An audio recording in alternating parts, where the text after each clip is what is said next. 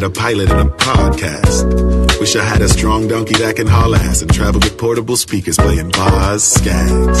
I wish I had a million dollars. I wish I had a million albums. I wish I had a million problems. That way I couldn't pinpoint all one million outcomes. I wish I found a genie lamp. I wish them girls gave me them sugar like Beenie Man. Yeah. I wish I was a comedian, a late night sitcom syndicated on TV land. I wish this well had water in it. These kids are stealing all my pennies. Focused on my wealth. You can help me wish, but I would rather wish for help. It's like, it's like, I wish, I wish that every time we and it feels just like this. Like this. Hey. I wish, I wish that every time we do it, it feels just like this. Like this. Hey. I wish, I wish that every time we love and it feels just like this. Like this. Hey. It feels just like this. It feels. I wish I had a time machine. Wish I had a better rhyming scheme. Wish that I could speak to giants after climbing up a green stalk that grew from my lima bean. I wish that I could spread my wings. Yeah. I wish that I had seven limbs. Yeah. That way I'd hold on to everything and laugh when I hear people wishing for the better things. I wish I spoke fluent. Spanish. hey guys, what's going on? This is my jam. You know, I picked this song kind of randomly and it has truly just become my fave. I got to say, I hope everyone is doing well today. Cats, kittens,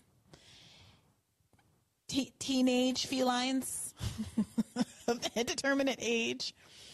Um, it was a big news day today. It was a big news day today. We had both the Twitter files hearings and we had the uh, CEO of Norfolk Southern testifying before Congress as well. Oh boy. Oh boy, oh boy, oh boy. We had quite an insane show from the likes of Debbie Wasserman Schultz and some other Democrats who seemed to be just so deeply triggered by the existence of Matt Taibbi. Uh, it was difficult to watch. We it was happening while we were recording at Rising today, and so I didn't get to watch it the whole way through. But we covered several of the clips in the show, and it was it was pretty galling. And then over on the um, Norfolk Southern side of things, which also obviously dovetails with the topic of today's interview with David Sirota, it seems uh, it was really difficult to watch the CEO dodge the question about whether he was willing to pay for the health care of people victimized by the train derailment. The answer was no. Hearing him prevaricate uh, about how uh, he was not would he, he would not commit to not spending more money on stock buybacks before the safety issues were fixed. He would not. He claimed to have a when he was asked by Bernie about um, getting seven days sick leave. He said, "Well, I'm also deeply concerned about the interests of workers," which is uh, laughable. I saw Ross Grooters um, dragging him for that on Twitter today.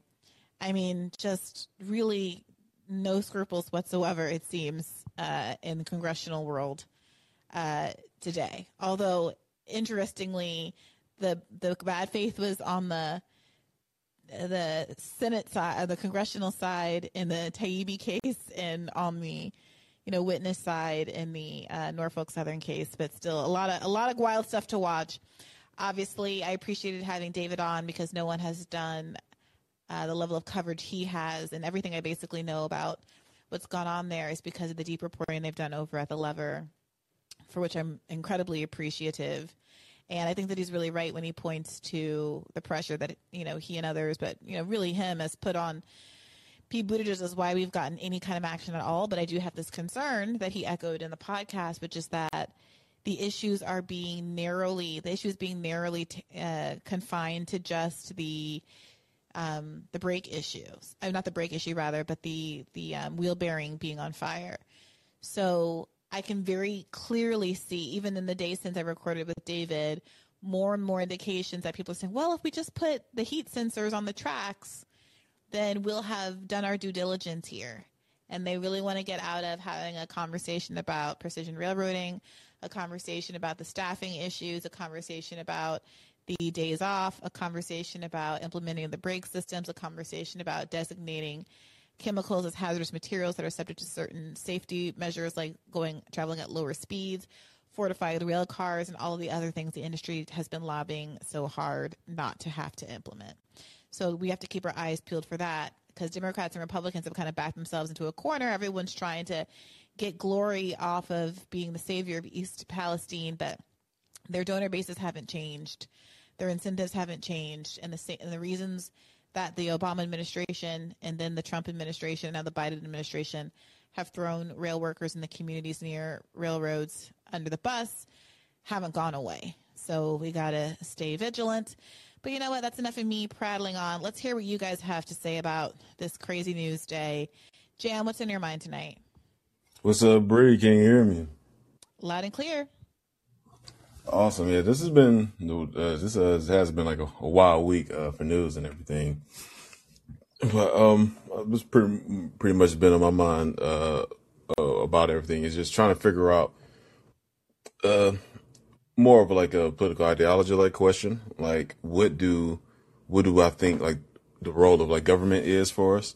Because I feel like I feel like we um I feel like that's a question I don't think we ask ourselves like enough. I don't think most people uh, that's on our like side of the political aisle really just think about it like as pro- providing like certain services, you know, like universal like universal um, services, but I really want to try to like get down, been thinking about like um, where to really like pin down with, with the actual what do we want government to do and what is it doing now and how do we get it to act, to do more of what we you know like what we want what we wanted to do, and that's and figuring out the roles of government seems like to be the bigger, the biggest um, dispute between uh, between like you and Robbie, like you know, like per se.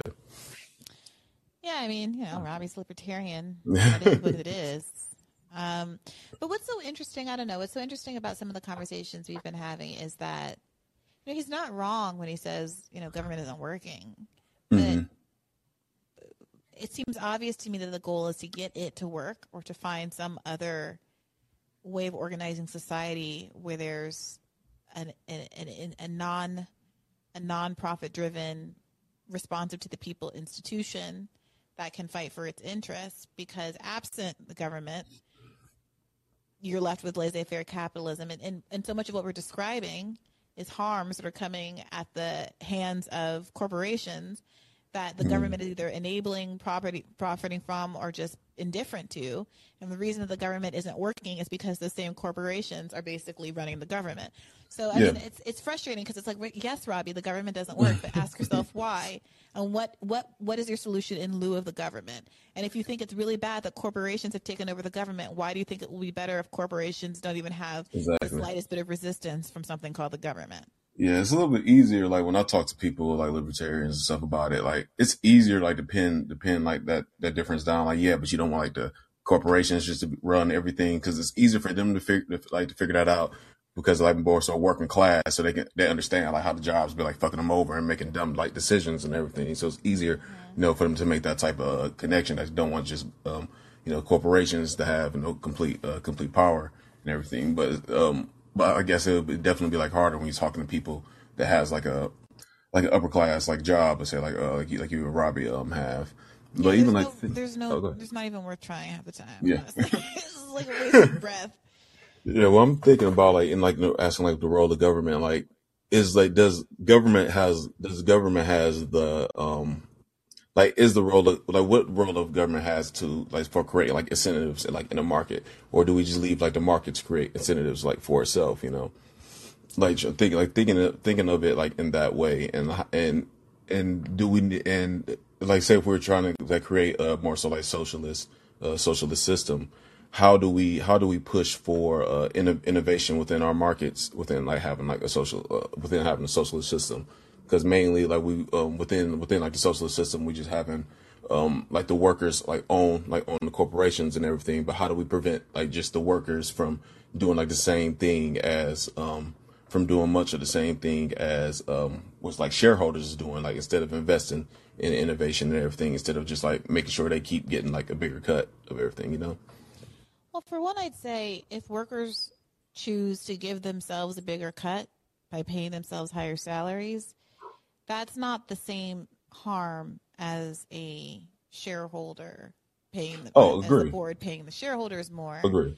I mean, the people who are doing the work get more money. Yeah, yeah. I'm not not if- arguing if the com- that. I mean, the the built-in backstop against it is well, at a certain point, the company might become less like not viable and would fail and go out of business, and that would hurt the workers. So the workers have every incentive, much more incentive than shareholders to actually keep the company viable. What happens with the shareholders is they are concerned so much about short-term profit that they're willing to suck a company dry, have it die, so that they can take the money and run. So the, the part of I, I don't actually think that innovation is at all a problem with share, with worker ownership.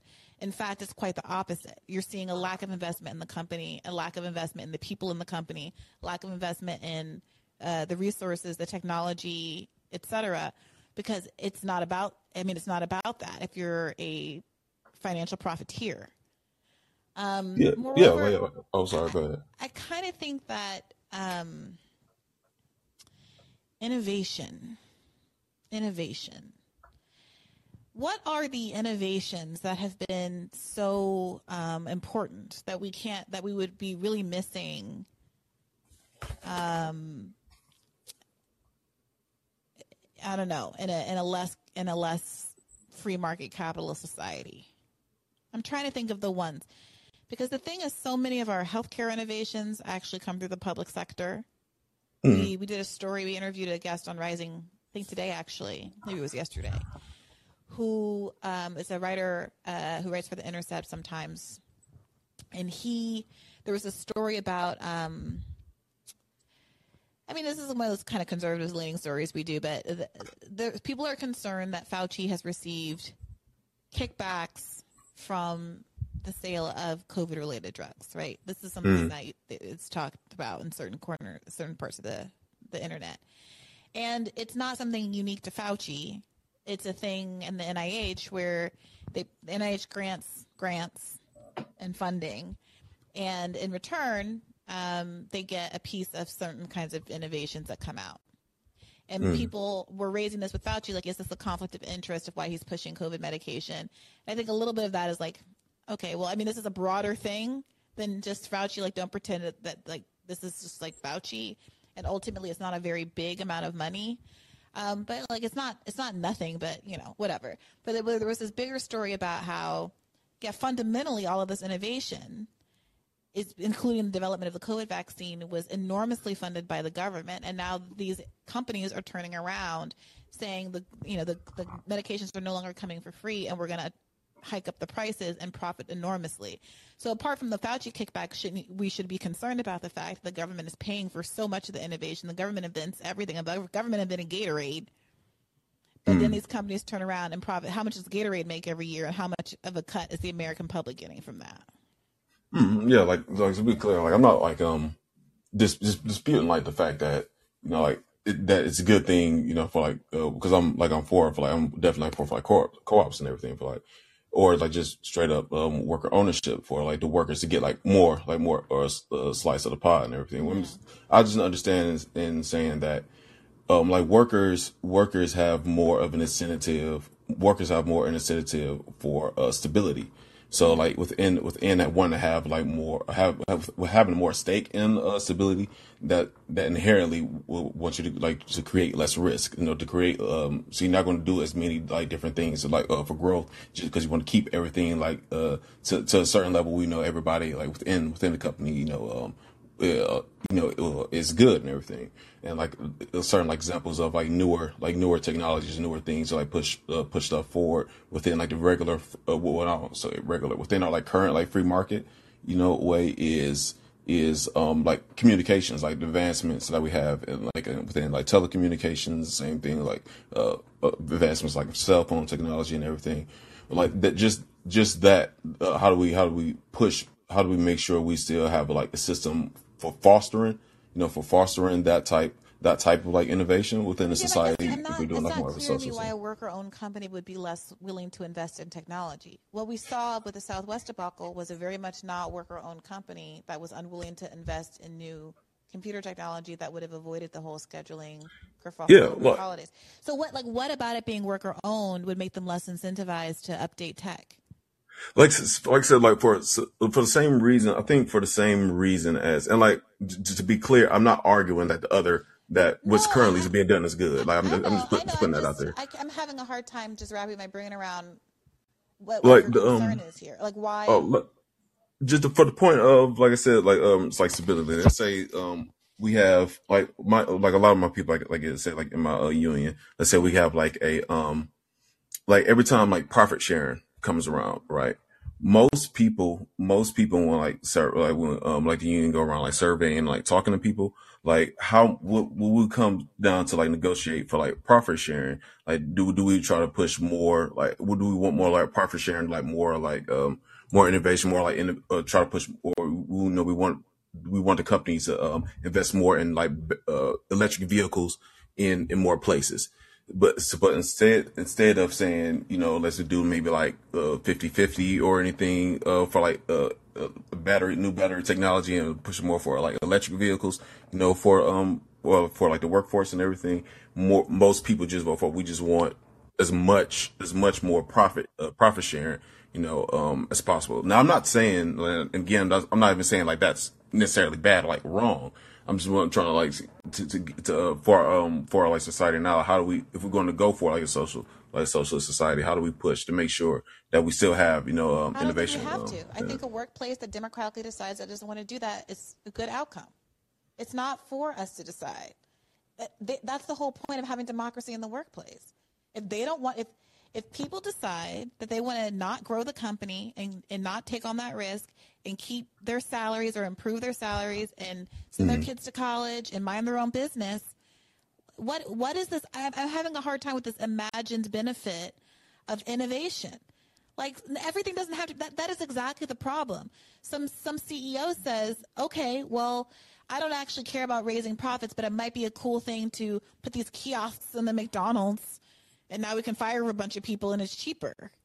And it's like, as a consumer, is my life better because I'm using the con- the kiosk versus the human being at the counter? I don't know. Yeah, I no, don't know well, what y'all's to McDonald's are like, but I don't really have a wait time issue with McDonald's. I don't really have a problem communicating. Uh, I'd like a cheeseburger Happy Meal. I like to get a toy, and it's also portion control on the fries. Yeah, but all, innovation doesn't. That's funny. But innovation, you know, doesn't have to like come out and just always like how um big companies like do it now, like in a, end up being like in the negative. Like you brought up like the um like the example of like do What bringing up that? like kiosk and you know like replacing Oh. like the workforce. Yeah, within like with being within if it's like a worker owned if it's within a worker owned system, you know that wouldn't be that wouldn't be you know like the thing. But Right. I mean, yeah, we wouldn't we wouldn't push for that. But like in a global in a global like economy, we'll still we would still want you know we would still want um we would still want to have like um to push for like some certain like certain like types like innovations within like different sectors. Let's say whether it be Okay, but, like, you know but Jim, communication. just break not. it, break, break it down a second. Break it down. If it's actually good, Mm-hmm. like if it's a good, if it's a useful innovation, useful in terms of it's gonna over the longer term increase the profits of the company in a way that can be returned back to the people, to the Mm-hmm. workers. You know, that's that's the measure, right? Then why wouldn't the workers vote for it? You, you. I mean, for- for the same workers, short- the workers will vote for it. I mean, And for the same- good, then it's not good. I mean, for the same short, for the same short sightedness as you know, as uh, like shareholder, like because normal people would still have can still have like still have like the same um the same Yeah, ideas a like just wanting more money now. Yeah, it like I get it. I'm not saying I'm not saying that's bad. Like I'm saying again, like I'm not I'm not saying, I'm not saying it's bad. So I'm trying to. because you're saying you're concerned that if the people are the ones making the decision, the workers are the ones making the decision as opposed to shareholders, that on some level we're going to miss out on something. And I'm just No, I'm just trying to trying to make. No, I'm like I'm not like before. Like I said, I'm not saying I'm not up, upset about. Like I said, with people like people vote like want that way. Like Robert brought up like this situation in a plant. Like that's well fine and dandy because everybody have like no different have like different um like wants and needs. I just wonder like what uh, then like if that's like being like being the case, how would like the government then? I would think like would the government then um do ways like incentivize incentivize companies, you know, like the worker led companies to still to still um like thrive for um still thrive for um some certain type of uh, innovation. You know, so that's so, so that's um, Well, like so that's not that's not like What, that's not like what, going against what like the, the companies what are you imagine? Help me understand. What do you Mm-hmm. imagine the government has some need for and the innovation is just not happening?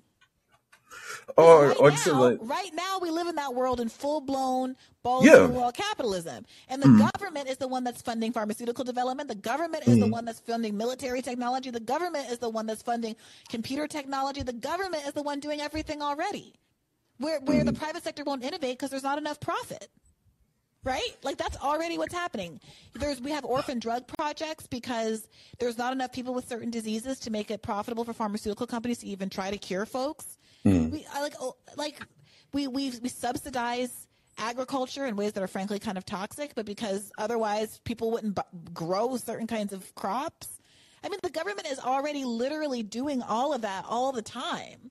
So I'm just I'm really just struggling to figure out what is the thing you know what is what is like is, is there not like I, look let me say this i understand why you're asking this question because i think it's the mm, kind of question that people ask we have been propagandized so heavily in this country that the whole the payoff we all know that capitalism is slavery and horrible and wretched. We all know mm, that. We all experience that. But what we're told is well you know the payoff is that we're innovative and we're america and we're running the world. And to have the successes we have we have to have let profit run amok. And like we just have to deal with the negative consequences but it's all worth it. So we are like it's very much internalized that all of this innovation innovation is the shining promise. In- innovation is the coin that makes it all worthwhile. So i, I understand why there's this like instinct that well if we we get rid of that we're there's going to be no innovation and we're all going to be walking around in some communist gulag wearing the same paper bag and in ugly brutalist buildings right? Like i understand because that's what we've been told our entire lives. Mm, but like i'm i'm like trying to really process it and like imagine why that would ever possibly happen. Like, what are the incentives for that that currently exist, and how would they change if workers were simply the ones that were making these decisions instead of board members sitting around making these decisions? And it's hard for me to understand. It's hard for me to imagine, rather, what exactly it is that we're losing out on, given how how socialized innovation is already. You Yeah, know? I'm trying to think. Yeah, I get like like I said, I get what you're. Like, it's just not, I'm not articulating what I'm trying to like to the point that I'm trying to um the point I'm like trying to get across, trying to across because I'm not like because I'm not making I'm not trying to make the argument that I'm not trying to make the argument that like the system that we have is better like better than is better than um it's better than whether be, whether having like a socialist, whether having like a socialist um a socialist system, or that if workers if workers have like if workers have that choice of power that they just all out just want like want whatsoever try to push for innovation, we won't have no type of, like innovation like uh, for the country, you know, like uh, uh whatsoever. That's not like the um I don't think that's not like the point I'm trying like I'm trying the question that I'm trying to um trying to ask. I guess more so in what ways would it be what ways would it be different? How would it like how would how would because we know how the government uh, uh, works with like works with like private entities like now and how we subsidize you know um how we subsidize uh, so much so much stuff and we don't really uh, we don't really like it because how like th- like the how um like corporations end up taking so much like for, of like the profit and not end up sharing that with like with the rest of like the country and everything like the people like the creators of like the of vaccines I just want to know how uh, how will we how will we operate differently within how will the government operate di- uh, different differently if like to say it was um within within the um within like um within the more so of like socialist system um, you know like how how would that how would that um uh, work out if that would you know was I, I hear your question, and you know, I guess I'm not sure, but I don't know. yeah It's hard. that's that's I mean, I'm trying to I- make it's hard for me. I guess I'm fundamentally just I did to identify a problem. You know, mm, how would it operate differently? I don't know. It has less work to do because it has to do less work to protect people from uh, corporations because the corporations are the people. You know, I don't mm, know. It, it's easier. It's less corrupt. mm, no, no, I can focus more on, you know, planting trees and cleaning up East Palestine, and you know, like, I, it's just hard for me to imagine anything other than look. Is some company somewhere going to have workers that are short sighted and make bad decisions? Like anybody can make a bad decision. mm, Anybody can, you know, poorly estimate what the demand for a product is going to be or run into some supply chain issues or have a bunch of locust ether crops. I mean, things happen. Businesses fail for reasons outside of people's real control or because they just made bad decisions. That, that happens. And it can happen with workers and it can ha- just like it can happen with, um, board members. I mean, mm like worker ownership isn't like a ticket to perfection, you yeah. know. You know. Yeah, that's, that's what I'm just trying to under. Yeah, but, the, but, but, like, yeah, I, I, mean, what is the government doing now to make sure that private corporations don't make mistakes? I mean, nothing. It, everyone's kind of that's just life, you know. Mm. I don't know. Yeah, I, I, get you. Like I said, that's, that's the, like, that's the um, like I said, that was the like the whole point trying to figure out like what would, what how would would like like government like function whether like within within like the uh like the private sector and you know and because it's a hard it's hard to think about because when we think about like we just kind we constantly thinking about how how everything operates now. But I'm trying to like get like get, get away from get away from you know so like comparing to everything to how we operate now to more so to how we want it like to operate how how we think it will you know you know. But uh, but uh, I I appreciate you with the. Uh, the, the back and forth. yeah, it's it's uh, an interesting it's an interesting question, Jim, and I think it, it's it's helpful because we don't. I don't, don't think we talk, enough a lot about, you know, what the world looks like in our vision, in our, when what we're fighting for. Yeah, like the vision isn't really like actualized. Like we really think a lot about, we think a lot about how, uh, just in relation to how things like are now. Like, okay, well, we want, you know, like uh, one certain uh, policies, like we want Medicare for all, we want like 15 and everything. We want this, this like, uh, we want to move to like more socialist system but it, there there isn't it hasn't been like an American social like socialist society. So we need to think about how we want what's the role of everything in within that you know within that society. Yeah. And how and how everything's is going to function. You know, like the way how like you know to to our actual like goals and stuff instead of yeah. just like just for each you know individual issue. I hear that, Jam. I hear that. Well, look, thanks for the uh, Socratic session. I, yeah. I appreciate that. Yeah, this has been good. Most definitely. You gotta you gotta hit me back up. We gotta hurry up and record this oh, episode, yeah. man. I yeah. did an episode okay, sorry, with um Chris with uh Chris Brown in the chat. We did the wood. That was real fun. But mm. you you gotta you gotta hit me up so we can get this done. Okay, well I'm sorry. I've just been having a bit of a week. I feel you. All right, keep the faith. Keep the faith. Um, let's go to Gator. What's on your mind, Gator? Hi, Brianna. Um, yeah, I just found uh the, the whole. I've just been going through the uh, Twitter files um, congressional hearing today, yeah. and um, I've found it a sad. Well, it's been interesting because the method uh, uh displays the madness really because the democratic uh, questioning format is little more than an absolute sham, which reveals that those people are uh, effectively actively engaged in a pitiful form of cover up. I mean, there were literally I don't know if you've seen this yet, but um, there were literally multiple attempts to essentially get force Matt Taibbi to reveal sourcing, uh, amongst other things. It was it was a shockingly bad um, session, really. Uh, have you seen it at all? Um, I didn't see anything about him uh, getting him to reveal sourcing. I mean, I, I, saw the story earlier this week about the FTC asking him um, about who like who had access to the information. There's like a private. They're arguing that's because there's privacy rules about these companies and what they do with people's private information.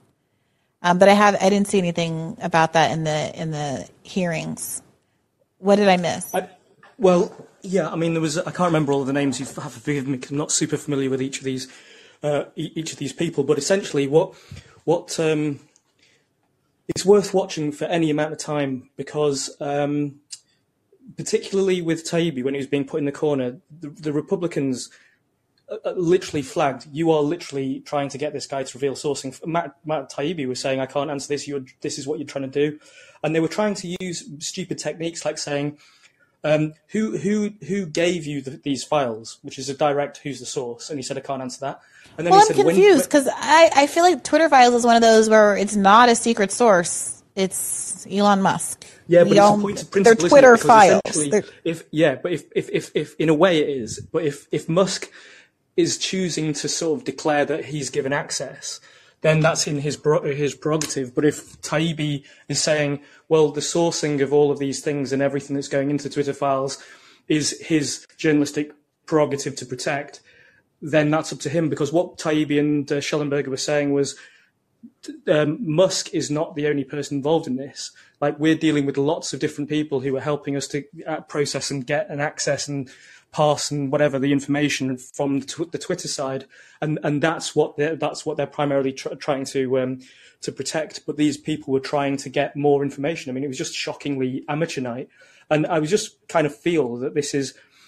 Um, this is a kind of example where, look, I'm not partisan either way, particularly in the American system. I believe it's a uniparty.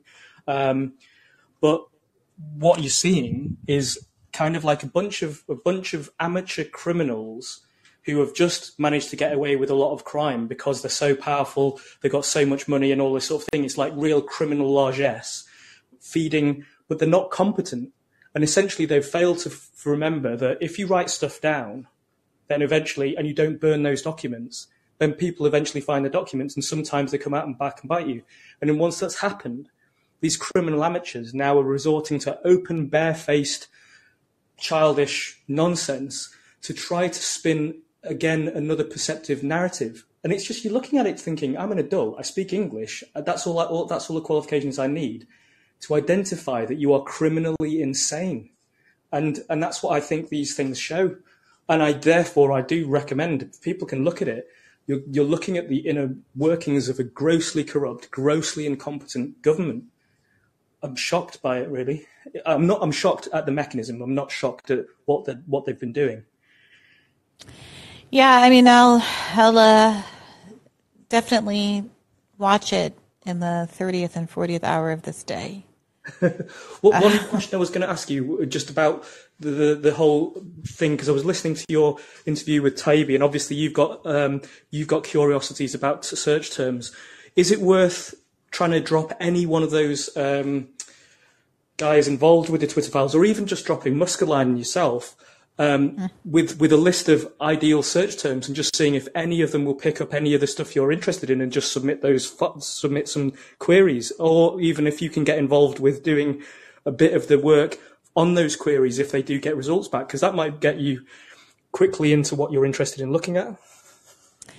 Yeah, I mean, I don't expect to have any um, hearing from Elon Musk. And I think the line of questioning about Barry, Bari Weiss is instructive. I think that Elon Musk doesn't countenance people who are critical of him in any way, and I, as I have been.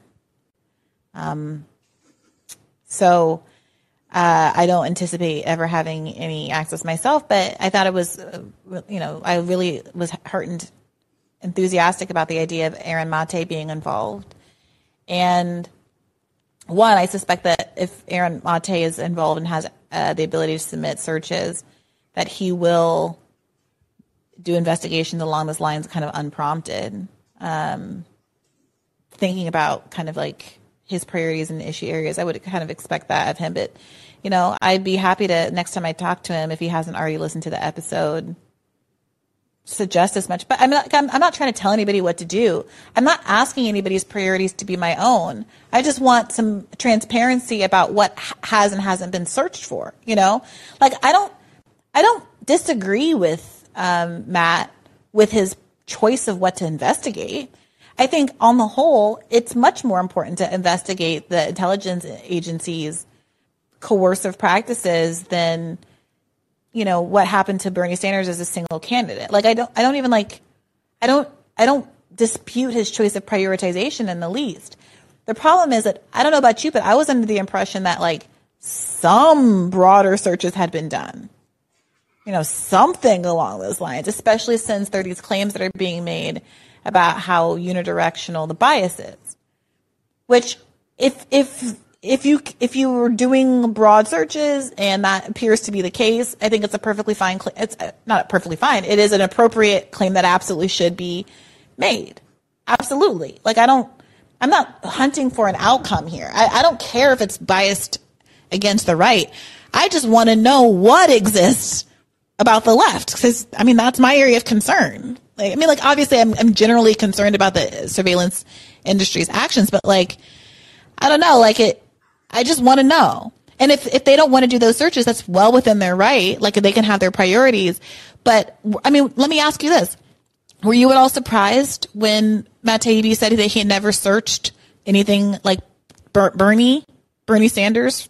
No, because like, of the context of what he was describing he was trying to do and how I imagine he would do it based on my knowledge of kind of the way you would potentially interrogate uh, a complex database and from which direction. So not necessarily because I'll give you a quick example. So imagine that your perspective is that Twitter isn't the beginning or the top or the center of the uh, uh, of the, the, the lead on this, right? It's actually like a cog in, a, in, a, in, an odd shape, right? It's not in the center. It's not. It's not the first thing. What's actually really the, the machine is made up of is many other points, which are all these agencies and all these private invest, vested interests and individuals, you know, politicians and whoever, right? So what you're really looking for is that that Twitter is the machine that spits out the prize, right? And you keep, you've got to keep pulling the handle until until the, the, the cogs lock in and you get a full house or whatever it is on the machine and you get some payout, right? So in, if you if you were literally only wanted to look for Bernie, yeah, sure, you type in Bernie Sanders. Yes, right? like wait, stop. I, I do. So this is I, I don't I don't understand why this is so difficult. I don't need it explained why his priorities were different than mine. I have not argued that my priorities are better than my, his yeah, yeah, than okay. his or anything, right? But if you're making claims, as he has done, about all of the things that exist in the Twitter files, and you're only searching about one more narrow subject, a very legitimate subject, a great subject, hats off to the subject, right? You can, if I have 100,000 documents, 90,000 documents, and I, after like poking around a little bit, I see, oh, there's this really important story about one employee named Bob who was harassing everybody else at a company. I'm making up a whole new fact pattern, obviously, because I don't know what's in the Twitter files. Yeah, okay. Sure. But if I, I'm like, I do a quick search, I find Bob, I find this really intricate, interesting story about how he's been having like the mass harassment campaign at a company and choose to pursue that. That's great. That's perfectly legitimate. But I can't then go to the media and say, look, the only story here is that Bob is harassing everybody. And if someone comes up to me and say, "Hey, actually, I have some friends who worked at the company that said there's also this this other thing where Sarah has been stealing money at the company," and I say, "I don't think that's been happening. All I all I've been seeing is that Bob is harassing people." Well, if I haven't searched for anything but Bob harassment, I can't weigh in on what's going on with Sarah. So I'm not saying it was bad to search Bob. I'm not saying it's not more important to search Bob than, than Sarah, that harassment isn't more important than embezzlement. But you just can't make that claim. That's all I'm saying. And he has, in fact, made these claims about the broader of all goings on in the Twitter files when he has made a perfectly reasonable, maybe even advisable choice to focus on the intelligence stuff to the exclusion of other searches. So you might not be surprised that he's not searching for Bernie because you know that he's searching for this other thing. Well, you know that because people have asked him the question and he's finally revealed that. He's like, well, that has come out in drips and drabs. But that is not the impression that's been given. I'm sorry. I spoke to Matt Taibbi myself and I asked him, um, have you looked for COVID? Have you looked for Assange? Have you looked for about two or three other things? And he told me, yes, yes, yes, no. And he said um, that the, he basically said, yeah, we've got loads, we've got loads of stuff, right? And it's going to take time for the, for us to come out with each with each story. So, I, yeah, I mean, obviously he's not yeah. specifically looked for the thing you want. So I, that's why I was suggesting that I reckon, you know, it's just worthwhile getting a list of the things you, you're interested in and emailing all of the guys who are, who have reported anything about the Twitter files because all of them have got a degree of access.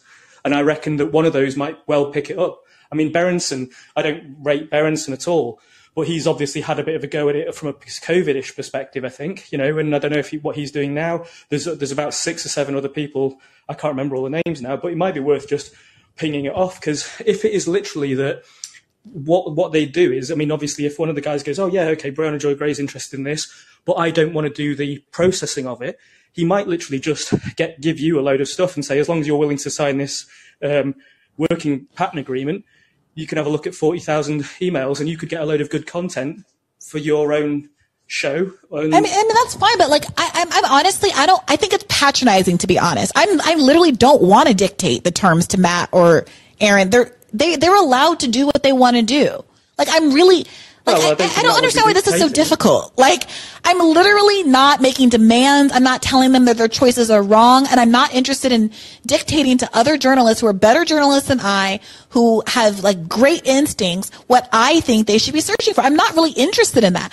All I want is more clarity and for it to be more widely known that some of the presumptions about what is and isn't in the Twitter files and what the Twitter files do or do not show are not really accurate because to your point, certain things just haven't been searched yet and other things have been searched but not really investigated because there's a lot of information and they're under resourced. That's it. That's all I'm asking for. This is not impugning Matt or any of his choices or any of the reporting.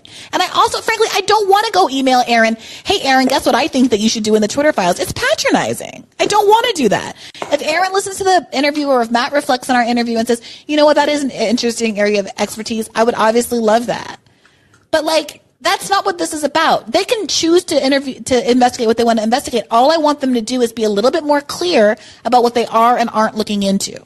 That's it. Um, okay, but then, in a way, what you're asking for, as I pu- understand it, is that independent of any other questions, you're literally asking people involved in the Twitter files to sort of effectively, proactively declare the, the, the search terms that, they- that they have submitted.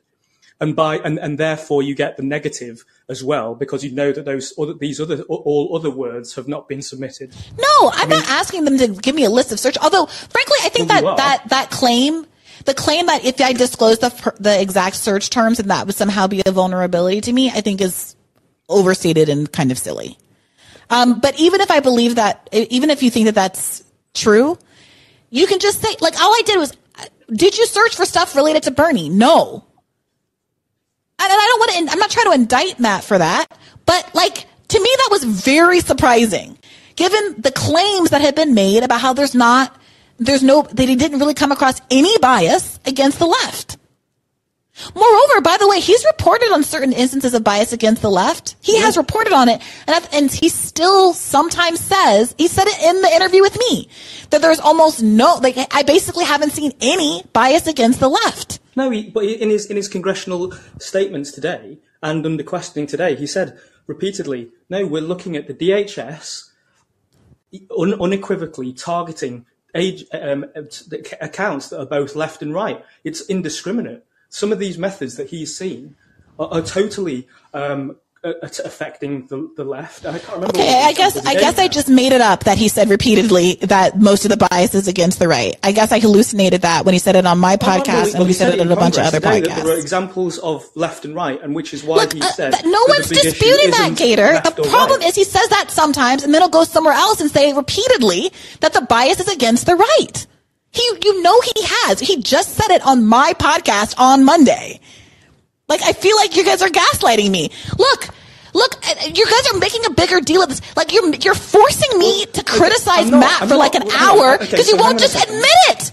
Just Okay, hang on a admit, okay, yeah, he could be a little bit more clear, and then we could all move on. Look, hang on. All, all I've done is I've asked you, well, okay, if you are interested in specific things, I reckon some of these people might, with access, might be able to, to, to, to have a look at it, right?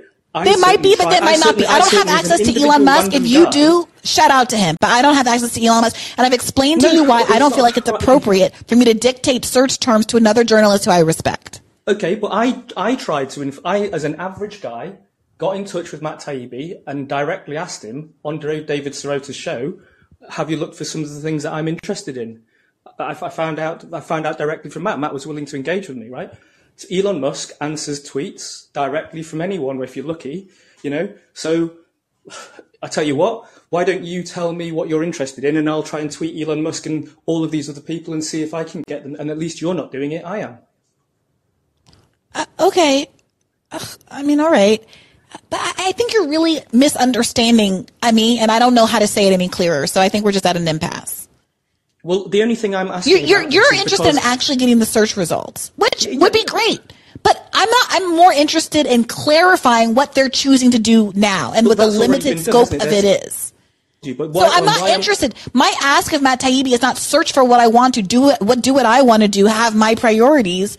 He's But you spent a busy. He's obviously overextended. That point over and over again, and that's why I thought, well, okay, maybe there's another way for, for your curiosity about this to be But no, look, he's I'm making this busy. suggestion. Like, here's the thing. As much as I'm getting heat for like being hard on Matt, I'm trying to actually respect the fact that he is overwhelmed.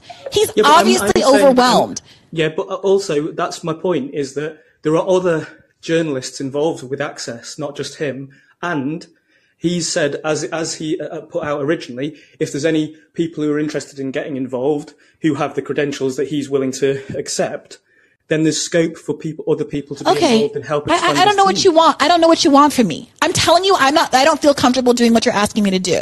So Fair again. All of these conversations that you guys often blame me of being pedantic and why won't you just drop? Because the person that's arguing with me won't just drop it. I've been very clear about my position. practical suggestion that if you no, I hear your suggestion. I understand why you're asking it, and I don't want to do it for the reasons that I have articulated. I think very clearly. Okay, okay. I don't well, want to dictate to another journalist whom I respect to investigate my search terms. I don't need that. I don't want that. If that's what you want to do, I respect your choice to do that. God bless. Okay? Yeah, yeah. Okay. Don't, but uh, you're dictating to me what to do, and I feel disrespected by it. Dictating, but wait a minute. And so you. now you want me to turn around and dictate to these these journalists who I, I respect what anything. to do. I've been asking you questions about could would this be of interest to you? Would that be useful? Okay, and I'm telling you no. I don't know how many ways I can say no. I don't want to do that. I don't know what yeah, to tell okay, you. So we agree that I'm not dictating anything to you, I'm offering suggestion because I was thinking. Okay, and I've rejected that suggestion. Do you want to suggest yeah. it again, or do you want to move on? No, I just I just think that dictating. I'm not dictating anything. I was trying to be pragmatic about making a suggestion that might have worked and been interesting and how okay and i'm telling you that's not my priority and i feel like can, can you articulate can you demonstrate to me that you've been listening to what i've been saying? By explaining back to me what i've been saying about why it is that my primary interest is not changing their search terms but something in the alternative? Yeah you were curious about whether certain topics had been covered. So you asked no. asked nope Matt already no. and he said no which basically gave an indication that his um, statements about evidence that the left has not been targeted might be in question because if you don't actively look for the degree of left targeting, how can that really be okay, yes. certain statements? Yes. Okay. Yes. Um, and that was, you know, obviously to some extent, I think it's implied that you're a little bit disappointed because you go, well, that's something I'm personally interested in seeing, but Bernie-ish stuff being an example. Well, yeah, that's but also more importantly than what I'm, this, this, this, is the piece. Uh, yes, I do have an, a curiosity in this. I'm genuinely interested in that stuff. But even outside of my curiosity, my my primary issue is that I think that he's misrepresenting what he does know by adding, putting it into a context that he does not have. And I think it's it's making him vulnerable. I'm sorry to the exact line of questioning that he got today at these Twitter hearings, because all those triggered Dems, they weren't triggered by some specific email about Yoel Roth and all of that. They were triggered by the idea that this has become a kind of talking point, like it has bolstered broader right wing talking points about how the right is under attack by overwhelming liberals in every part of government and at Disneyland and in drag shows. And that this shows that the real persecuted minority in, in the country is conservatives. And this is part of that mission. So now the Democrats are going to try to poke holes in it and they see Taibbi as part of that, which is, I think, unfair to Taibbi's project. You know, and I, and I get that these people are going to come after Taibbi regardless, no matter what, but that doesn't mean you don't frame your issues in a way that lend, make you, make them most defensible. Even if the bad faith actor is going to be the bad faith actor, that doesn't mean you just walk into, you know, even if people are going to call Bernie names and say you're just a dirty communist and blah, blah, blah, blah, it doesn't mean that he still shouldn't be careful about how he frames his approach to insulate himself from the worst of the attacks. Mm, and I think okay. it's, I just honestly, I think it's a little, it's a little, it's, it's like genuinely inaccurate and kind of sloppy. And it undermines the, the project. So that's, that's my advice. Take it or leave it. I, but I'm not in control of anybody and I'm not, I'm not seeking to be. And frankly, I'm, I'm at this point uncomfortable with how long we've stayed on it because I actually don't have some huge gripe with Matt Taibbi. My, my, the, this is so protracted because a very simple point. People are so defensive about it that it becomes a longer conversation than it needs to be. I'm not defensive about anything. It's not my. None of this is my agenda. The the only thing I took away from your interview was that so much of the time was spent seemingly repeating the same question. Effectively, yeah, for the same reason we've been going on for 20 minutes. Yeah, but you seem to be so fervent about questioning Matt repeatedly from different directions on this essentially one thing. Yes, it struck me as being unusual because you, because I would have thought, well, okay, that's a bit of a shame. I thought there was more things that could have been covered, and therefore I got. Okay, I'm well, sorry. When you interview Matt Taibbi, you can ask him about what you want to ask him about. I'm so sorry that get something that you're interested in. That's all. But you know, okay, obviously I've made the suggestion and you reject it. That's fine. Okay, I'm okay. Cheers, I appreciate it. Take you. All right, take care, Gator. Keep the faith. All right, Andy, what's on your mind tonight? Can you hear me? Loud and clear. Okay. Um. So I haven't every. I feel like every time I talk to you, I keep saying that I haven't read the book yet uh, that you suggested to read. Um, by Nathan, and um, I still have it on my to do list, but. I still do, but there was one. I was reading another book on like before you even suggested this book the second time. I was reading another um, book on socialism that my friend suggested, and there was this one chapter, and so like we are debating it this whole time, and there was this one chapter when I'm like, the author, like whoever the author is, or like you know whoever is saying this, like we were we were so much on the same page, and it was like the, the chapter on banking, right? Mm-hmm. And so it's basically the basic social, the basic socialist understanding of how like banking, money, finances, or or whatever is um biased towards like you know private entities and rich people and yada yada and like based on based on the fact that that that that like underwrites our entire economy.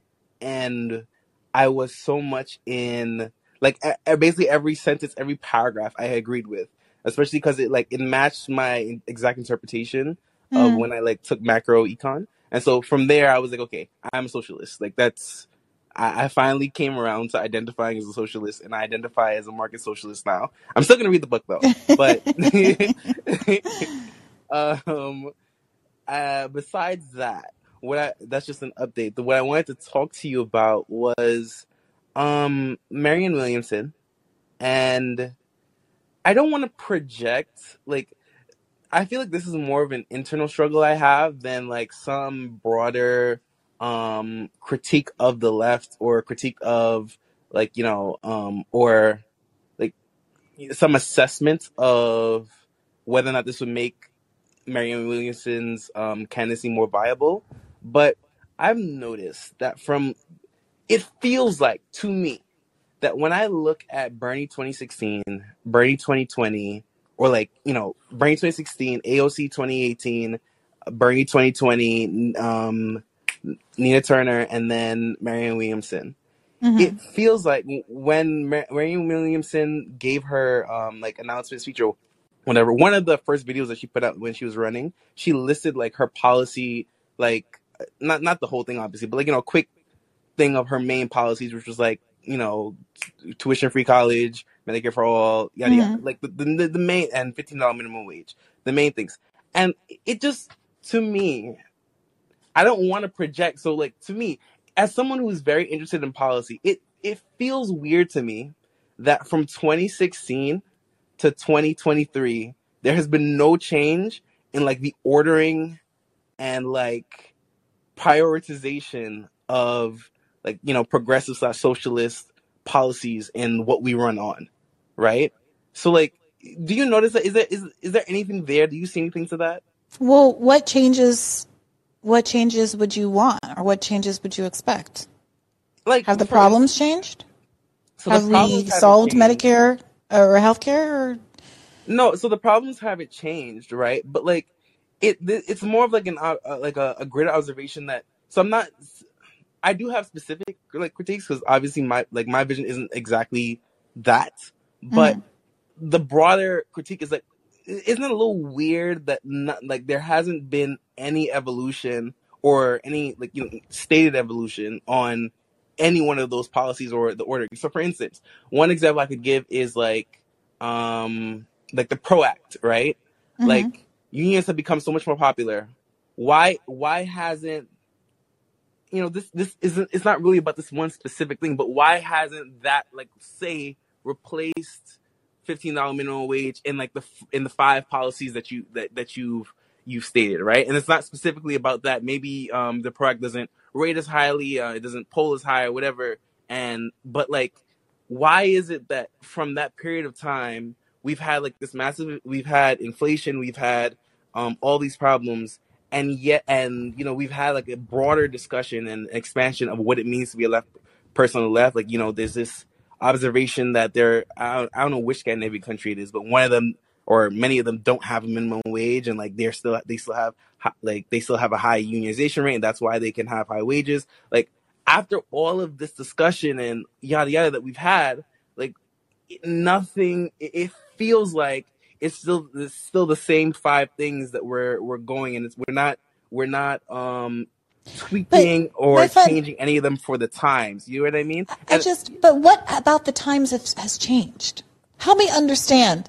In four years like i'm sorry it, okay for instance one one way one one thing like for instance fifteen dollar minimum wage very simply and this isn't about ex- this this isn't about this exact policy, but one example could be why is it not twenty dollar minimum wage? Oh, okay, so, so that one I agree, but I don't I think that's like a matter of degree than changing what we're talking about. Like, but I agree, it should be like twenty five dollar minimum wage, for for sure. Yeah, so so my broader critique is why hasn't anything? It feels like why hasn't anything changed? You know what I mean? Like why is it all like why have the, each of the five the ordering like of the? But what is the order? I don't understand. First of all, there's no set order. There's no order.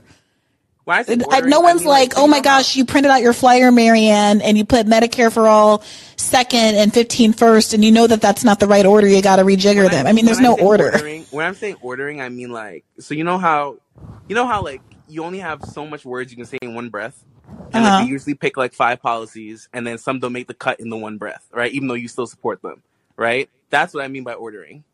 So like, wh- what's being let? So like, well, have- what, what is the issue that's more important that people should be ordering above, let's say Medicare for all, if that's still considered to be the top of the list? Um, maybe not Medicare. I personally wouldn't take Medicare for all off the list, but let's uh, say maybe PROACT above fifteen dollar minimum wage. Okay, uh, I don't think I wouldn't do that because no one knows what the fuck the PROACT is. Sorry, if I go out of my apartment right now and ask 100 people what the Pro Act is, maybe general, one of like, them will know. Uh, okay, what and, about and that, that's not an argument for not talking about it. I think that everyone should, yeah, start talking about stuff like that in the context of their campaigns and outside of them. But like me, if I were advising a candidate, would not tell them, hey, just to spice it up in this new season, let's have some new themes, introduce some new characters. It's not a TV show, you know? Like we talk about those issues as priorities because those are people's priorities and that's what is affecting people's lives. And people have been arguing that Bernie Sanders' message is stale. He's been saying the same thing for 40 years and Bernie get a new tune. But the reason that everybody fell in love with him in 2016 and the reason that people have so much confidence in him as a human being with integrity is because he's been talking about these things when it was popular, when it was unpopular, because those are the things that have persistently mattered to people for 40 years longer, obviously, but that's how long he's been around in politics. You know? True, but in, in the case of like, so in 2016, also I don't have like a like a like you know exact recollection. Um, you know, I, I don't remember exactly what happened in 2016 or like the ordering of these things. But from what I remember, like the big innovation that Bernie did was talking about Medicare for all and like tuition free college and like college debt cancel- cancellation in 2016. And I think AOC came in with Green New Deal 2018. And since then, there has been no additions of like the main like left wing since like it feels like there's been no like main innovation. So for instance, um Andrew Yang comes in with UBI in 2020, right? There's no like it feels like there's been a lack of creativity or I don't want to say creativity, but like you know, no one, no one's, tr- no one's coming in with new energy, a new problem that they want to solve or whatever. And we need new problems now. We don't, we don't got enough problems. When I say new problem, I mean like, okay, for instance, crime. Like, crime is a big thing. We need to solve crime, like with with anti-poverty measures. Like, this is my answer to crime or whatever. Like, no one's, no one's coming in with. It feels like to me that no one's coming with a new approach. And and and the thing is, I'm not trying to say that this is like, you know, doing what I say is going to make it more viable. I'm just trying to voice like my own opinion and like seeing how you how you would analyze it or whatever. So if if, if it's the case that you think that, you know, it's fine how it is, then I guess that's the case, you know? Yeah, I mean, uh, you need to be responsive to things that happen. You know, Uh, people are. When things come up, you respond to it. Marianne Williamson has been talking a lot about the Cop City. That's new because we didn't used to have Cop City, and now we have Cop City, and it's wild. Like, you know, and people are protesting and people are counter protesting and Fox News is having a field day and people are going to have to come up with messaging about stuff like that. And Democrats and leftists need to have messaging on crime that doesn't make people feel like we are indifferent to people who are victimized in crime-ridden communities at the, and at the same time that it's not driving a carceral system and pretending that throwing money at cops does anything to reduce the crime rate. Like all of these things are true, but that's not new issues or even that's not like a new pitch. You know, crime has always been there too. And Bernie yeah. had a criminal justice policy.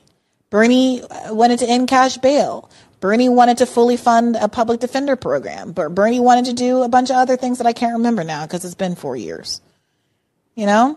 Yeah. So I, I, I, I don't know. Like, I don't know what to tell you. Like, people's number one issue is still healthcare. And so Marianne should not, all, or anybody, you know, leftists shouldn't stop talking about, I think, the issues that are most important to people because there's some sense that it needs to be novel. People don't, pe- the tragedy is that people's problems are the same decade to decade because no one does anything about it. Yeah, I agree. You know? Um, and, uh, the other day I, I remember replying to somebody and I just in passing like I saw it and I'm like this is absurd which was like you know why why are you drawing so much attention to Marianne Williamson in this like can presidential run you know because F electoral politics and you know unions or whatever and like to me is that argument falls apart when Marianne Williamson can honestly be at every single well not she can't actually be but be be at union rallies you know what I mean like I don't see how it takes away from one of each other. Just like to sort of back you up on that point. I don't understand. Yeah, it doesn't. It's an absurd talking point to get clicks and to drive content, and it's anti-solidaristic and it's really ugly. But you know, if people want to do that, you know, do it. Fine. Doesn't affect me. It doesn't affect Marianne. It's unfortunate because it fractures a movement, but you know, people have their priorities. And I can tell that you've been you've had a week and I just want to say that like I'm still I'm still waiting on a project from you where you can wind down and just talk about sci-fi. I'm telling you what, I'm about to just bust the fuck out of here. I'm about to just leave in a second. I, I'm about to just leave. I'm about to leave, but it's fine. I'll be here until I'm not. All right. Well, have a nice have a nice day. It was nice. Thanks, Andy. You too. Take care. Keep the faith. Wait, I think it was from the top, the front, right? Now I'm hopping around. This is one of my skipping rounds. So let me skippy doo dah. Is this Tracy or Trace? Hello. Hello. How do you say your name? Trace. Trace. How you doing, Trace? Good. I'm good. Um, yeah, I just wanted to. Uh, so I'm from like a small town, and a lot of my family members are really conservative.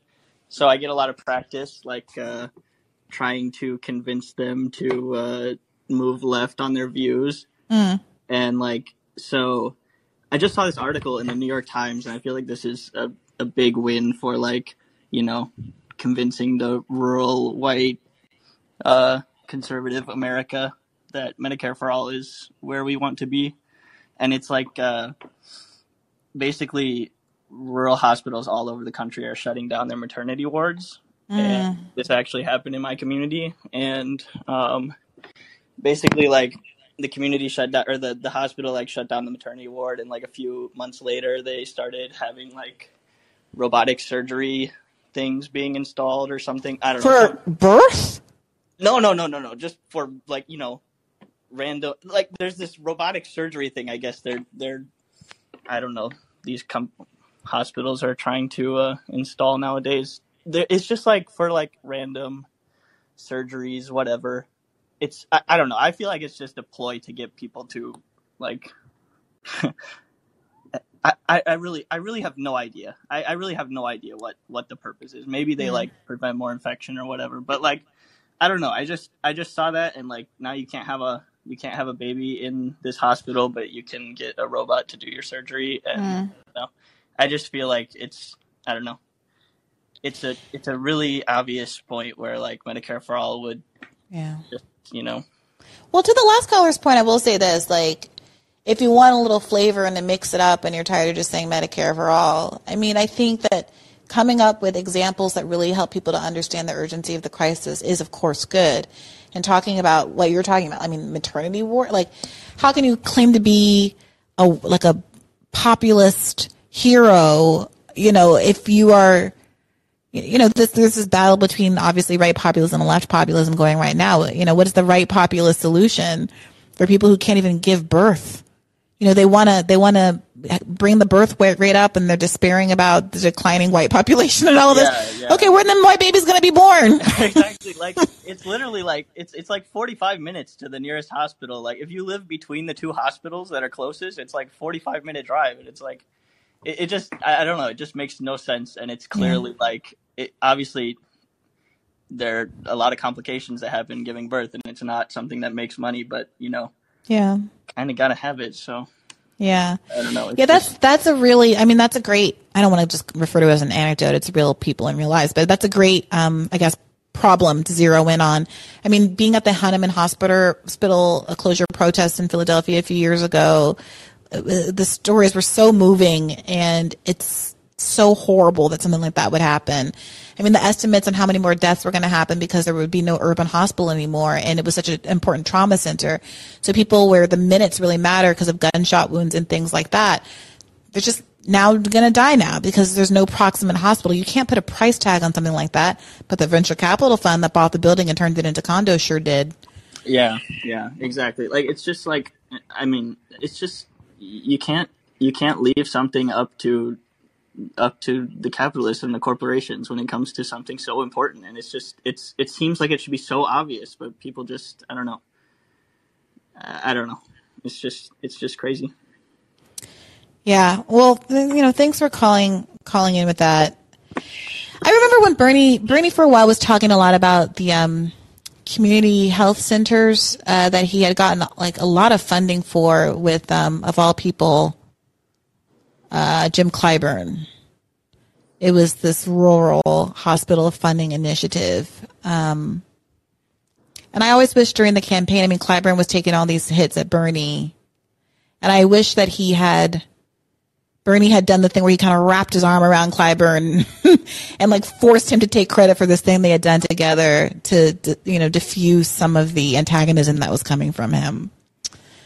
Um, but that, yeah, I agree that that kind of thing is exactly the kind of thing you want to be able to run on and focus on and amplify because it shows, you know, your your your money is where your mouth is, and that you've been fighting for rural communities, and there are black rural communities and white rural communities, and it, you know, you're not some urban elite that's flying yeah. in from the East Coast, and you know that you get it. Yeah. I, I just I just feel like people don't realize how actually like heavily subsidized rural America is, and it, it would just it just I don't know. I wish they they understood more that the only reason they're able to live like the way they live in the place they live is because of how heavily subsidized living in rural America is. Because mm-hmm. obviously th- there wouldn't be any hospitals, there wouldn't be any roads, there wouldn't be anything if the government yeah. wasn't doing it. So yeah, yeah. No, well, thanks for that, Trace. Yeah, thank you. All right, keep the faith. David, what's on your mind tonight? Hello. Hello. Oh, wow. Made it to the front. Uh, I uh, I just want to say, uh, just because you've been so stressed out, I totally get what your point with Taibbi is. I mean, thanks. It sounds nice. I, you, you, don't even have to agree with my point, but it sounds no, nice. It's I, good to hear that someone at least understands my point. I, totally get you. the only thing I will say about it is, is like what that other guy said. Um, I'm not surprised that he didn't look because like if you know his writing, if you know the sh- the shit he cares about, mm-hmm. as soon as he saw that, oh, the State Department's got a thing, you knew he was going to go there, and he was going to. And I get what you're saying. He should be more clear, and he's not. And well, whatever. He is who he is. Fuck it. Um, but something one of the callers said. I was going to talk about something else, but then. I just want to say to the guy who was really concerned that there would be no innovation if there were a bunch of uh, employee-owned companies around, right? If we had a kind of quasi-socialism, because now workers actually own through cooperatives or ESOPs, employee stock ownership plans, mm-hmm. their company. It's like when he, he seems to be, like you said, really caught up in the propaganda of where does innovation come from? And what I'll just say to him is read, start reading Mariana Mazzucato's books about the entrepreneurial state and like like you said about pharmaceuticals we sp- there's all this state money spent on pharmaceuticals. The innovation does not come from the private sector necessarily. The innovation comes from anybody who's got a good idea. Like i'm sure there's innovation in the big farmer cooperatives. Like if you buy uh, land lakes right? Mm-hmm. land lakes it's all a big giant farmer co i mean i'm sure they're innovating over there doing something right? He seems to sure... be really concerned that yeah. we won't have that, but it's not true. Uh, and I'm sure there's, I mean, think of all of the innovation that's not happening because people aren't able to get a good public school education and they're never even able to have access to, you know, the, the story of Bill Gates is, you know, his parent or whatever happened to be, have access to one of the like 10 computers. His school had access to the 10 computers in the entire yeah. country because he went to some rich prep school. Yeah you know, it's it's access and opportunity, and think of how like our the human capital is being wasted in this country. When you and when you stop and think of of all the, like from I'm a real dork about the the the Apollo program, like and Mariana Mazzucato talked about it a lot in her books, but I was even before I read her stuff. All that innovation happened through the government. You know what I mean? Like everything that came out of there, all the innovation that happened in the private sector, but part, funded by the government in World War II. All the innovation, mm-hmm. you know, the internet came from the government. It, came from DDT, Agent DDT, Orange. Agent, all right, that innovation. So there's this good innovation and there's evil innovation. And so his concern about there being innov- innovation is totally misplaced. He just doesn't understand where innovation actually comes from. Yeah, well, I think he clarified at the end, you know, in Jam's defense. I think that he was, you know, actually more concerned about, you know, just having a vision, like being able to articulate to people and paint a picture of how the dynamics shift because we've been so kind of indoctrinated that there's some some inherent value to the current system. Right, um, and that and that's what yeah. that's what really got me to change what I was going to mention is this happens to be something I'm really interested in, um, and uh, uh, the employee ownership thing. Um, there is a region in Italy centered around the city of Bologna, the Emilia Romagna region, has the highest density of cooperatives in the world. Mm. 30% of the GDP of this region is produced in cooperatives. So here, I happen to, I live in DC, I work in, uh, in the Small Business Administration. And whenever I'm going around talking to local county people or whatever, and I talk about this because our agency could potentially help some of this happen, but we haven't been hmm. doing much of it. Um, I I say that to people. I go, just imagine if Montgomery County or or PG or Fairfax County. Imagine if this region of these five counties around us, 30% of the GDP was produced by cooperatives. And so to to jam he was talking about we, we, we haven't been able to really picture how our lives would be different. What's the society? Say, okay, so let yourself daydream and just let yourself think, wow, what if half of the people who work for a living were employee owners and 30% of the GDP of the five counties surrounding the District of Columbia and the District of Columbia was produced by people who are worker owners? What does that do to the social dynamics? Well, profits stay local Mm-hmm. That that alone, that right there is mm-hmm. like, you know, when and like I find myself in conversations with economic development people in different counties, and every night, you know, everybody's got their blinders, they got their lane, they got the thing they're care they're caring about, and I'm trying to get them to care maybe a little bit about something else, and I, and if I can get them to slow down and really try to paint a picture, and I get them thinking, I was like, what what would Montgomery County look like? What would Fairfax County look mm-hmm. like? If this uh, can you imagine? You know that's, you wouldn't have to beg you yeah. wouldn't have to beg amazon to come. Right walmart. Yeah it's such an interesting perspective too because i mean that's an interesting lesson for leftists who are like you know running around saying oh why don't you read richard wolff he's talking about these italian uh, co-ops. And he is and you should. But also you know being in the position you're in to be able to say okay we're doing community planning. I'm from the small business association you know, are you do you are you having an issue keeping profits local? Here's a plan. Like you lead with the yeah. desired outcome as opposed to selling them on a kind of reconfiguration of markets, you know? Oh yeah, I never I never talk about my proto quasi quasi socialist leanings, right? I like I'm sitting here talking to business owners, and by the way, I talk to a lot of them way out in Loudoun County, because I, I, know you live in D.C. You might know where that is, you know. Uh, mm-hmm. Uh, so uh, Loudoun County, or I get out there into the real western parts of Fairfax. Mm-hmm. All right, the accents change once you get past, you know, once you get uh, past the Tyson's Corner, the accent actually changes and and I'm talking to these small business owners, and I know we have conversations. I know they're voting red. I know they're voting Republican. I know they're worried about this and that. Mm-hmm. But I'm mm-hmm. talking to them in their language about business. Mm-hmm. And and I'm talking about and I I start saying this, and they all love it. Which yeah. brings me to the other thing that I wanted to bring up was going back to your conversation with that dude Vaush. Is that his name? Yeah. Gosh, apparently I was pronouncing his name wrong the whole time, so I don't know that I'm the best authority on it. But uh, Vaush, Vaush, I don't know, Vaush, I don't know. I'm sorry. Whatever. So this, so I wanted to call and just. Some people were really upset that you talked to him, and some people said like, "Oh, you really held your own." But I wanted to commend you for doing it and hoping like maybe you bring more people on like that because one thing I've noticed is a lot of people do not know how to talk to the other side. And I'm being a little imprecise in saying the other side because I know it's not monolithic. They don't know how to talk to someone who will agree about some stuff and not agree about some stuff. And and so my job is to talk to small business owners who are historically very conservative people, small c conservative, right? Mm-hmm.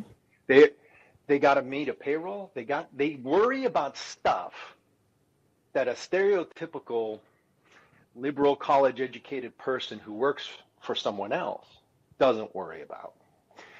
Right? And so mm-hmm. this makes them a certain certain this makes them think a certain way about government about this they have to worry about regulations it costs them money they have a small business they have tiny profit margins mm-hmm. if you yell at that kind of person or you just write them off and you say, I don't want to talk to that person because they're just a right winger. You're like, yeah, that's a mistake because as it turns out, I'm this crazy lefty.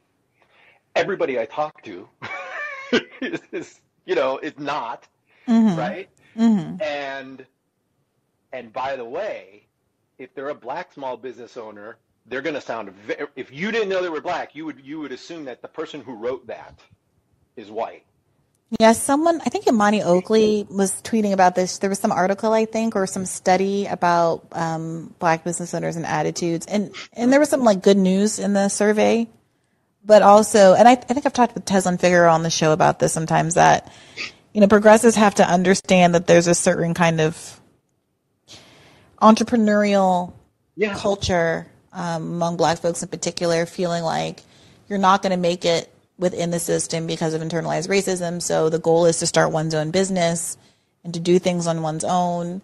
And the the idea that you can capitalism your way out of this, it has mm-hmm. a certain kind of um, yeah hustle. I don't know. There's something um, almost revolutionary about it that has a, a kind of a, a liberatory flavor. Yeah. Among black people that gets missed by the left. Yeah. I just I just read a, a paper about that, talking about uh, actually the title of the paper was uh, uh, race and ethnicity in the persistence and entrepreneurial persistence in immature ventures, and it was saying how black entrepreneurs will persist longer than Hispanic or white entrepreneurs. Part of it has to do because they feel they have fewer options in the job market. Mm-hmm. So they have a stronger drive. You know, it's, it's just one paper, and I've, there are a couple of others that I've read about. I think about it in terms of my work because my work is to go help entrepreneurs. And there are a lot of black entrepreneurs in this part of the country, right? And this mm-hmm. is, you know, the giant black middle class that's been created in Prince George's and Montgomery counties and and to some degree in Northern Virginia as well. So yes, there is this, and those people are going to be a little bit conservative. And if you don't know how to talk to them, so going back to the thing about you and Vaush, if you can't talk to them and see some part of what they see, you can't convince them because I, I can't do this all the time, but if this comes up and I'm talking to a business owner, I say, well, well, maybe your turn, maybe you wouldn't have such high costs in turning over your, if you could keep your people longer. Oh, yeah, but people leave, they get a better job or they move to get benefits, you know? Mm-hmm. Okay, well, I mean, if we had Medicare for all, that'd solve your problem, wouldn't it? Right. That's Boom. such All- a key selling point. All of a sudden, I'm talking to this person who is saying the deficit, Medicare for all is social, blah, blah, blah. All of a sudden, I'm talking to them in their language and I'm saying, well, wait a minute, man, we could reduce your costs. Right? Yeah. If you don't have to worry about this, you don't lose these people that you you spent money and time training and now they went somewhere. How about you keep them here longer? Blah blah blah. That's all I'm getting at. Yeah, a- hundred percent. Yeah, I think that exact example came up with on the Tezlyn Figueroa episode, or the last time she was on, and um, yeah, I would have liked to have seen. I don't know what to say. Like, I would have liked to have seen more of that framing in the Bernie campaign, and I would like to see. Look, I think of another progressive. I mean, obviously Marianne's running, but at some point, not in the context of someone's literal campaign, people need to be having these kinds of comms conversations and to come up with a strategy approach, a communication strategy that is going to be appealing to these. Bro- so there's the other caller who was like, uh, like let's switch it up with new topics. Like I don't agree with that, but I completely agree with the idea of framing things differently around those Yes. same issues Yes. and having different messages for different contexts. And it bugs me because I feel like now I've, I've, I've witnessed the corners of a couple of campaigns now. And it really is striking to me how little thought goes into it. These candidates just hop up and are like, I'm going to just start talking. Yeah. and like, I understand that they've been politicians for years and it's not like literally brand new. But I'm like, you're on a national stage now. You're not just in Vermont. Like, and I'm sitting here, You're black press secretary who has thoughts and feelings about how you could change things. I would, I would listen to Bernie's speeches. I would stay late. I would be sitting there watching the TVs and or, or surrogates even, and they would say something, and I would think, "Ooh, that's a great way to put that," or mm, "I wouldn't put it that way." And I'd have all of these notes about, okay, everybody should be like. I learned from how well, you know, My, Michael Moore said something today, or I learned from how like Ro Khanna really phrased that bit well, or oh that didn't land so well." Maybe when she, and I would have all of these thoughts, and, and then I would see the same mistakes get repeated over and over again, and no That one would learn me- from the good messaging. And it just me- feels so wasteful. it reminds me what you're saying there, you know, like when you said you're their black press secretary. It reminds me of a story I read a long time ago about Jesse Jackson in the it was back in the 80s on some campaign. Oh, this was for for Mondale in 84. Some I don't know where I read this in some some longish article that was a kind of history. And it was before he got his whole Rainbow Coalition going and he went to the Mondale people and he said uh, basically, listen, you got to listen to me t- about this because that's the, that was the time of what they called the Reagan Democrats, the Democrats who went for Reagan, and in big numbers, and that's why he won. Uh, and he, he he tries to to talk to them. He tries to say, listen, you got to talk about this kitchen table stuff in this way, and this way, and this way, and they wouldn't listen. And they wouldn't listen because it's the same old people. It's the same, forgive me, Ivy League assholes. Yeah. I mean, yeah. It's the same ones. And and at the end of it, Jesse Jackson was somebody asked him, "Hey, how did it go in those meetings?" And he goes, "Ah, those white boys just won't listen." that, that like he was frustrated because he's like, Yeah. they won't li- they won't hear it. We are good. He was telling them, "We're going to lose the working class to the Republicans." Yeah. You, and and he was doing this in the '80s. And the thing is, I don't, I don't even pretend, like I literally don't know anything. Like I don't pretend to have knowledge, but I'm, I'm, I'm just observing.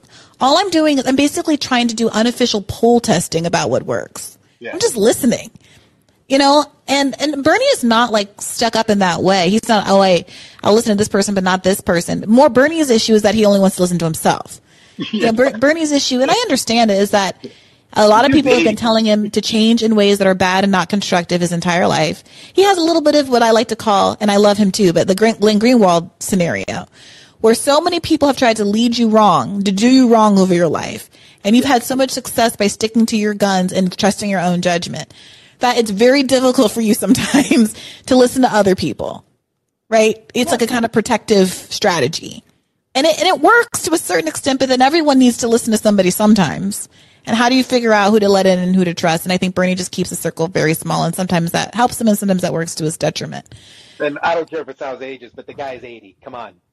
Yeah, I mean, yeah, and you know, old dog, blah blah blah. Yeah, right. He's not going to change And So you know, we just need like smarter people who know stuff. Now, last thing I'll say about the about you not knowing stuff and and and like that, you know plenty, but. Uh, when it comes, at, look at who's in Congress. This is very interesting when you look at this. And I, I was first I was thinking about it. I was tipped off to this in an interview I saw with Matt Stoller at the beginning of the pandemic. And I started thinking more and more about it. I think, look who gets into the House, because the House is often the first stepping, to, stepping stone into bigger politics, national politics. Go look at a typical Republican. Who is it? It's a small business owner. Mm. This is very common. Go look at on the Dem- go look on the Democratic side. Not that any of us here are Democrats, right? Mm-hmm. but look look at the other side. Who is it? It's a bunch of fucking lawyers. It's and it's lawyers. all lawyers who went to some Ivy League law school or, or Berkeley or something. Yeah. Right? And that's fine. Don't do Berkeley. some Ivy League law school or Berkeley. well, isn't Ivy League like Ivy League like up there or, you know, what I mean is the. Yeah, it's a T14 school. It's just a hilarious aside. Sorry, go ahead. Well, I am from California, so I always think of that as like the. Oh, okay, I see. You know? Yeah, yeah, so, yeah, sure. Right. So then, right, that like it, that's who it is. It's all these same, and in my in my less charitable moments, I refer to them as just the usual fucking social justice idiots because they don't know anything. They don't yeah. know how to talk to a business owner. Yeah. They do. You know, in the pandemic, I work in the DC, only in the DC district area office, DC Metro. There's 68 district offices, but I happen to work in the DC one. People were so desperate to get their COVID relief, the, the loans and things, mm-hmm. they were trying to call headquarters, but they there is no headquarters number, so they'd get our number. So I'd pick up the phone, I'd get somebody from Minnesota, I get a small business owner from Wisconsin and from Alabama, and yeah, sure, I was jumping to conclusions based on the accent. I wasn't wrong, it turned out, because I got to know some of these people very well, and I'm still in touch with them. I helped them get their loan. Help all right, I did my job. And along the way, I realized I have to learn how to talk to these people. Yeah, you know? that, that's all you can do. You know, I, I remember I used to love watching. Who's that? Um, that kind of conservative guy who does the panels, like the for like some cable network. Luntz, Frank Luntz. Oh yeah. He he kind of sucks, obviously, but um, I found I find that that format mm-hmm. so instructive. Like yeah. that's if, if I were ever running for office, I know that those surveys can be kind of expensive, mm-hmm. but I would be obsessed not with polling per se, but yeah. of just getting random collections of people in the room and like talking to them. And on the Bernie campaign, we did this once with a session of people who were affiliated with um, Phil Agnew's group down in Florida, Dream Defenders. He's no longer, I think, with them, but and we filmed it, and it was this amazing session. These young, like Black Florida students or recent graduates talking about their issues, and Bernie was just there to listen, mm-hmm. ask them questions. He interviewed these kids, and they just talked and listened. And I thought to myself, the benefit of this is one, like it's great content for the campaign and it shows how, you know, approachable and easy he is in these environments. But also it's literally an opportunity for him to figure out how to talk to different kinds of people. And if I had had my druthers, the whole Hear the Bern podcast would have been me going around with Bernie on the campaign trail, setting up these little roundtables and doing them over and over and over and over and over again. Yeah. Because they're good training for Bernie and they're good for content. Yeah. There's a, and, there's a whole range of. Yeah. I'm sorry. Go ahead. Yeah, just to say, I, I, I, one other thing is that I, I, I discovered very late in the campaign that the people who send out the texts, like the campaign text, mm-hmm. had all of this kind of like polling data because they had all this information about the kind of words and messaging that got the most responses. Right. Right. And they were doing it so much and they had such a good, a high volume that they had a very clear idea of what worked, at least in terms of getting people to like respond and give donations and stuff. And this came out organically because I was like just chit chatting with the girl on the team. And she told me this and I was like, wait a minute. Can I see that? Can mm. I have access to that? And she was like, mm, I think there's rules. And it turns out like she wasn't supposed to show me some stuff, but she showed it to me anyway. And I'm like, how are what, how is the like comms side of the campaign not privy to this stuff that's going on on like the donation side of the campaign? Yeah. Like, how are we not sharing this? Why does nobody see this information as valuable? It, it's crazy making, but I'm sorry. Go ahead.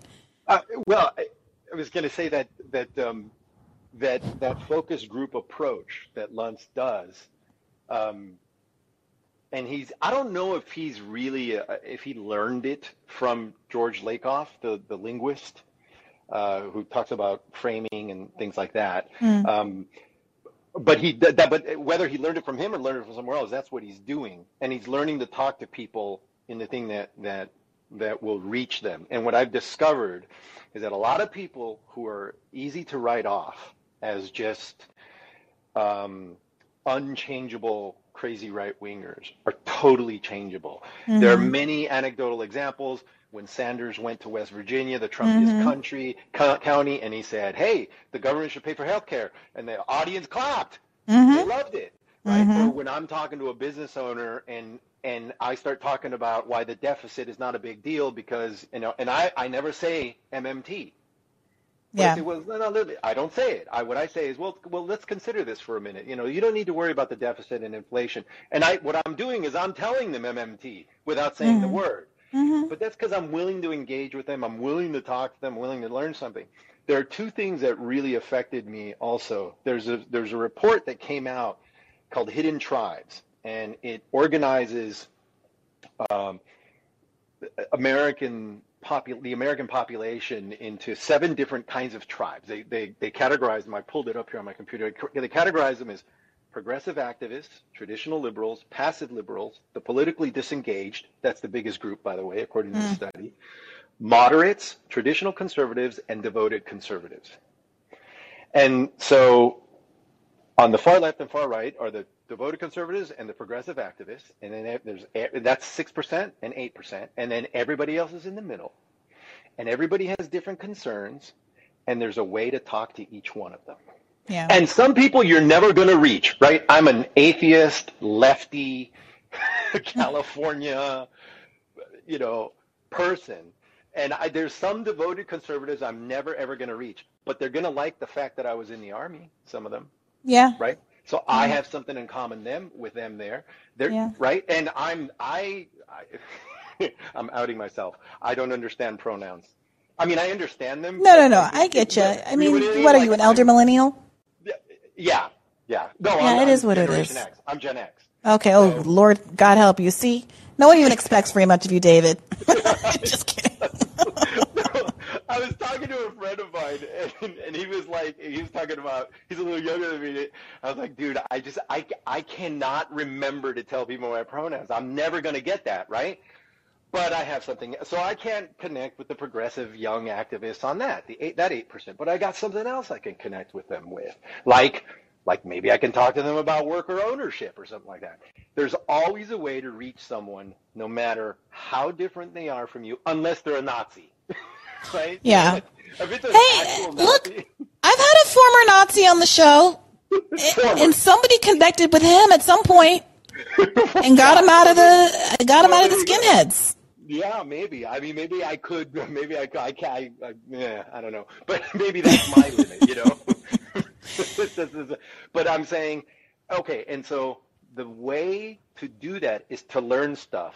So, and and you know, the audience. I'm sure everybody um, is busy, and you don't have a whole lot of time to go learn a whole bunch of new things. But if you're if if your thing is talking about economics or talking about like say what's the role of the government like jam was saying what's the role mm-hmm. of the mm-hmm. government okay go read mariana mazzucato's books she's got four out now there's uh, the entrepreneurial state that really lays it out how entrepreneurship comes from the government because the government spends all this money on the basic research and blah blah blah right and then the mission economy that's another great book and that she wrote and learn that stuff.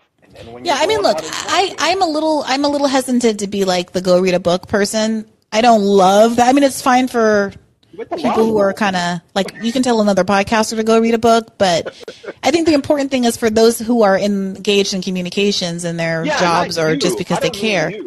I don't mean you. I mean in the audience, the people. Like no, no, I'm saying the opposite. Actually, I think that I oh. should probably read a book, but I because I'm I'm doing comms for a living. Oh, I see. I see. I'm saying, but that my job should be to understand it well enough and com- and learn from it well enough that I can communicate those ideas without having to tell people to go read a book. I, I think but that's my job. Maybe I'm just saying that it it has helped me in communicating with people who I know are going to be different from me, and I cannot. Yeah, but you're in comms too. you may not know it. You yeah, may not think about yourself no, that way, but you are. I, I, very consciously think of it as a rhetorical strategy. Yeah. What's, the, what's my rhetorical approach with this business owner? What's my rhetorical approach with uh, a veteran business owner? What's my rhetorical approach approach with a black business owner? Yeah. Uh, who's very religious? Or with yeah. a white business owner who's very religious. You know, I have a different rhetorical approach with each one, and I've ha- I've learned this by going out and kind of reading some stuff so that I know what I can say, yeah, how I should say, how I should frame things. And that's yeah, well, look, I've David, I, have got to go because I'm I'm going to wrap up, and we've been going for some time, and I'm not going past eleven because I got to close my rings. Um, but this has been great chatting, and I want to get some people in. But this has been a really great chat. I hope you call in again. We'll do. Thank you. Keep Thanks, David. Keep the faith. Bye bye. Bye bye. All right, neoliberal tears. I haven't called you up in a while, even though I saw you elbow your way up onto the speakers. Oh, where'd you go? Oh, there you go. Um, you have figured out some hack where you you figured out how to make yourself a host at the end. Can you unmute yourself, neoliberal? What's on your mind? Hey, bestie. how you doing, friend? There's information out there, so uh, you know, about me and hacking allegations. I mean, you know, all of that stuff. Let me join you up there. Here we go. Um, How are you doing said, that? As I said, the magic. Um, you know, the universe brings me up when it feels inspired and I accept. and it's so good to see you. Oh my God. How, what's on your mind? Um, okay, what's on my mind? I, let me explain to Maggie what it means to close my rings. It's an Apple Watch thing I got an Apple Watch maybe like a month ago, and they have these things called activity rings. So it's three nested concentric rings, small to big. The smallest ring, you close it if you you get a notch closer to closing it if you stand up every hour of the day. So if you stand up for at least one minute in each hour for 12 hours, you close that middle ring, the center ring. The next ring out is an exercise ring. If you could do 30 minutes of exercise, you could close that ring. And the biggest ring, the hardest one to close is like, I don't know what they call it, but it's basically calories, like how many calories are actually burning. And you can adjust all of these to what you want it to be or just keep the default settings that come when you put your age and like weight and height in. But yes, I am, I have been on a streak you want to close your rings every day to get this baseline physical activity. And I get really competitive and I'm linked together with my mom's watch and my best friend's watch. And if I see that they've closed their rings and I haven't, I get really pissy because I'm a Leo and I have a personality disorder. So that's what that is. It's me needing to exercise before midnight. Yeah, guys, wasn't that terrifying? Oh my god. Uh, I mean, it's amazing though. It shows you like what a warrior. It's why people like me have been advocating since the dawn of, as soon as Ryan Grim took over Rising, I started posting in the comments that like, guys, ha- repl- put Brie in the left chair now. She is our voice. I have not stopped, you know, being a troll. Um, you get, you're just... such a troll. Robbie like talks about you sometimes, neoliberal tears. What? I he, never like, even he... talk about him anymore. I called him once Dollar General Ronan Farrow, and he hasn't Stop! forgotten. Stop! I you guys gotta leave leave my man Robbie alone. You guys are. T- oh, okay, okay. You're Here's trying to give me a, a workplace harassment situation. He has totally moved. Like he from the from the time you started on the show to now it's a complete difference. I mean, we've all seen it evolve over time. At first, it was like, you know, he thought that dunking on you might be a better look, but he slowly realized that people were respecting you in the comments. and, uh, no, and really, like, and he has moved on some issues. You know, he knows how, now how to pander to leftists. It's not, he doesn't coalesce liberal and leftist anymore. You know, when they had yeah. the libertarian person on, he was he was trying to get her to say, okay, and you know, a lot of people, in, you know, that are on Brie's side really like the anti-war position. Why don't you talk about that? Like he knows how to pander to us, and like, I don't know. I like, I don't hate him at all. I think he's a person. I'm, and, I'm so glad to hear that. I think we we've learned a lot about each other, and we understand, we understand each other very well. And sometimes it's a, it's not enough to be seen, but it helps to be seen and understood, even if you don't agree. So and he respects you. Like he and he genuinely sometimes builds on your points when you guys team up. It's amazing. Yeah, I like it. I enjoy it. Look, the problem, the problem slash joy of Rising is that it's always been all fire signs. Robbie and I are both Leos. Ole is a Leo. I think Batya is an Aries. I think. What's it? Oh, Aries are fires. Yes, and I think Ryan Grim is also an Aries. Kim is definitely an Aries. And I think somebody's a Sagittarian. All of the fire signs are represented, but it's only fire signs. I'm a fire. I'm an Aries, and I don't like hearing that Ryan is. It's kind of like when Harry Potter found out he might have be a Slytherin. Ugh. Like, no, disengage. What is a Ryan? Ne- neoliberal series. Okay, all right. Can I get to my question? Okay. Sorry, guys. I'm not taking over. I promise. I'll hang up and shut up after this. Um, so this is coming from a place of love, respect, and admiration for you and everything you're doing. Um, that's not how I want to start this. Oh my god. I'm Uh, scared. oh my god. Like, what am I gonna land now? No, I'm kidding. I was gonna come up. I was gonna put myself for sacrifice as for everybody for the class as the good faith Marianne critic. Okay. And just because, and to be, but I come in totally good faith, and I wanted yeah, to put a little. This is totally fine. Yeah. I don't volunteer for any party, any organization, anyone. Like I don't work for anyone. I'm just a nobody person. With with uh, I'm a le- I'm a lefty. I'm a, I could describe myself as a gay person who loves the view. To anyone who asks. so that's all I am. Okay. I come in good faith. I promise. Like I'm not. I just don't want to be beat up on because you're too talented. Okay, I'm not going to sorry. beat up on you. I. I, I promise. I know I've I've been going off on a. I'm good. I'm centered. You centered me. I'm ready to engage in good faith and calmness. Hit me. Um, okay. I, I, so I want to be excited. Uh, here's how I'll put it. The first time I, because I love electoralism. And the first Okay. time I was brave enough to call into your show, it was when fun, uh, like historians looking back will dig up this episode.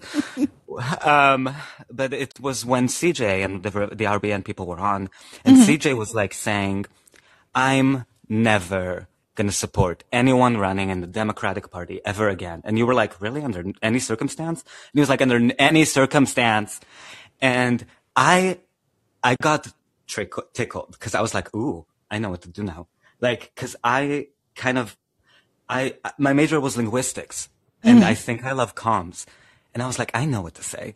So I was, I called in and I said, well, how about if Kshama Sawant primaried Pramila Jayapal? Mm-hmm. Like, and she like Trojan horse the Democratic Party, but like mm-hmm. totally ran against them. Said all of them are a piece of shit. I'm running against this party. Mm-hmm. Like did like a JD Vance, what what he did in Ohio. The establishment endorsed another candidate, and like you basically said I'm running to against all of these assholes, and Pramila is the biggest one. Mm-hmm. And would you not support that? And he was like, "Oh, of course. I mean, I will support that. I mean, yeah, mm-hmm. yeah, yeah." So sometimes when people are saying I'm never voting Democratic again, like what they're really saying is I donated before, I volunteered before, I canvassed before, mm-hmm. and I can get excited. It's just the, the the politician isn't meeting me where I'm at right now. So all of what I'm trying to do is just use the Marianne campaign.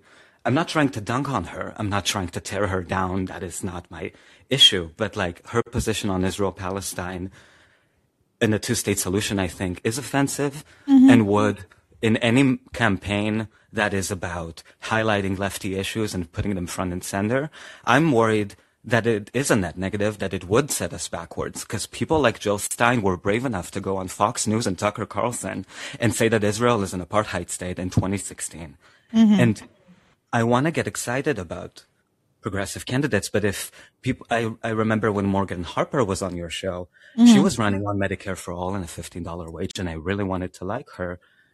But it felt like if you're not running against the establishment and you're not meeting, the last thing I'll say is there was a poll that said that mo- most, uh, like 56% of people under 30, um, view Israel unfavorably. So Marianne is not even meeting the moment and the and the Palestinian justice movement movement where she should. And if she was a smart enough politician, she would. I know other so many people have talked to her, right? Like, and that that's Yeah. condescending. No, no, no. Look, I think the reality is, I don't think it's like, I think it's ideological. I think it's ideological. She she just feels how she feels about it. I I am I'm I'm personally I'm done arguing with her about it, and trust me, I have argued with her about it at length. What's so funny to me is like this accusation that oh I have a personal relationship with Marianne, and so therefore I'm softer on her. Actually, it's like more difficult. I mean, like I, our relationship has been rocky as a consequence of the fact that I'm actually having these arguments with her in real time constantly. And she knows, and I respect that she's very open about it. She's willing to like really scrap it up and then have a drink. I mean, it gets kind of intense sometimes. And like, I, I've made several pitches to her on this stuff. I've explained to her, especially with the Ukraine stuff, that like, not only is it the right position to take, but also I think it would be beneficial to you politically to try to occupy this lane at this moment of being anti-war and or anti-Ukraine war specifically. I mean, because she's I think she's anti-war, but specifically on that issue, and it has to do with. I mean, I don't want to speak about things that are spoken about in communists, but like I, I think she has her ideological reasons for feeling about whether she feels about those things, and I don't agree with them. I've advocated. I've, I suggested she talk to Aaron Mate, and she said that she will, and hopefully he'll do a better job explaining than I can because he's more knowledgeable. You know. I don't know. I mean, I've, you know, Katie, I know she, I tell her to talk to Katie and Katie has talked to her about the Israel piece and everyone's doing their best, but you know, and, and, no and, one can control her. So that is what it is. And so you're amazing. like this isn't on you. I'm not saying. No, no, no. So I, I, I completely, like, for all that everyone tells me, me that I'm pushing people on Marianne, I haven't told a single person to vote for Marianne Williamson or give her a dime. So if if if me not saying, "Oh, I think Marianne is a harpy bitch," is me like pushing Marianne, I don't know what to tell you. Like people have to make up their own decisions. I haven't told a single person to vote for Marianne. All I've, all I've told you is how I analyze the political situation. Good, and you made a good point. Can you tell? Can I? Can I show you how much I'm open to? I'm, I mean, dying to be persuaded here. No, I'm is, not trying to. I'm not even trying to persuade anybody. No, no, you're you're not. Um, uh-huh. You're not this is what I'm trying to say. Like, um, there's there's a speech that Marianne could give that mm. goes along something like, "I'm running to abolish the CIA. Mm. I'm running to because." Uh, uh, let me use a construction metaphor like AOC. The walls are falling down around, everything is falling apart around us. There is no reforming the system. Everybody here is complicit in Congress and I'm running to gut out. Did you, did you listen to her announcement, announcement speech? Yes. Because it was literally that. It was extremely adversarial. She called out all of DC. She used the word corruption about 82 times. It was, it was a really good, like you can not like her and you can not like her policy positions and you can think that a good speech isn't good enough for your support. But it was a very adversarial, very good opening speech that, that demonstrated a real willingness to come for Washington. Like it, it just was good. And I saw a couple leftist channels like reviewing it and they were kind of silent because they knew they wanted to drag it, but didn't really know how to.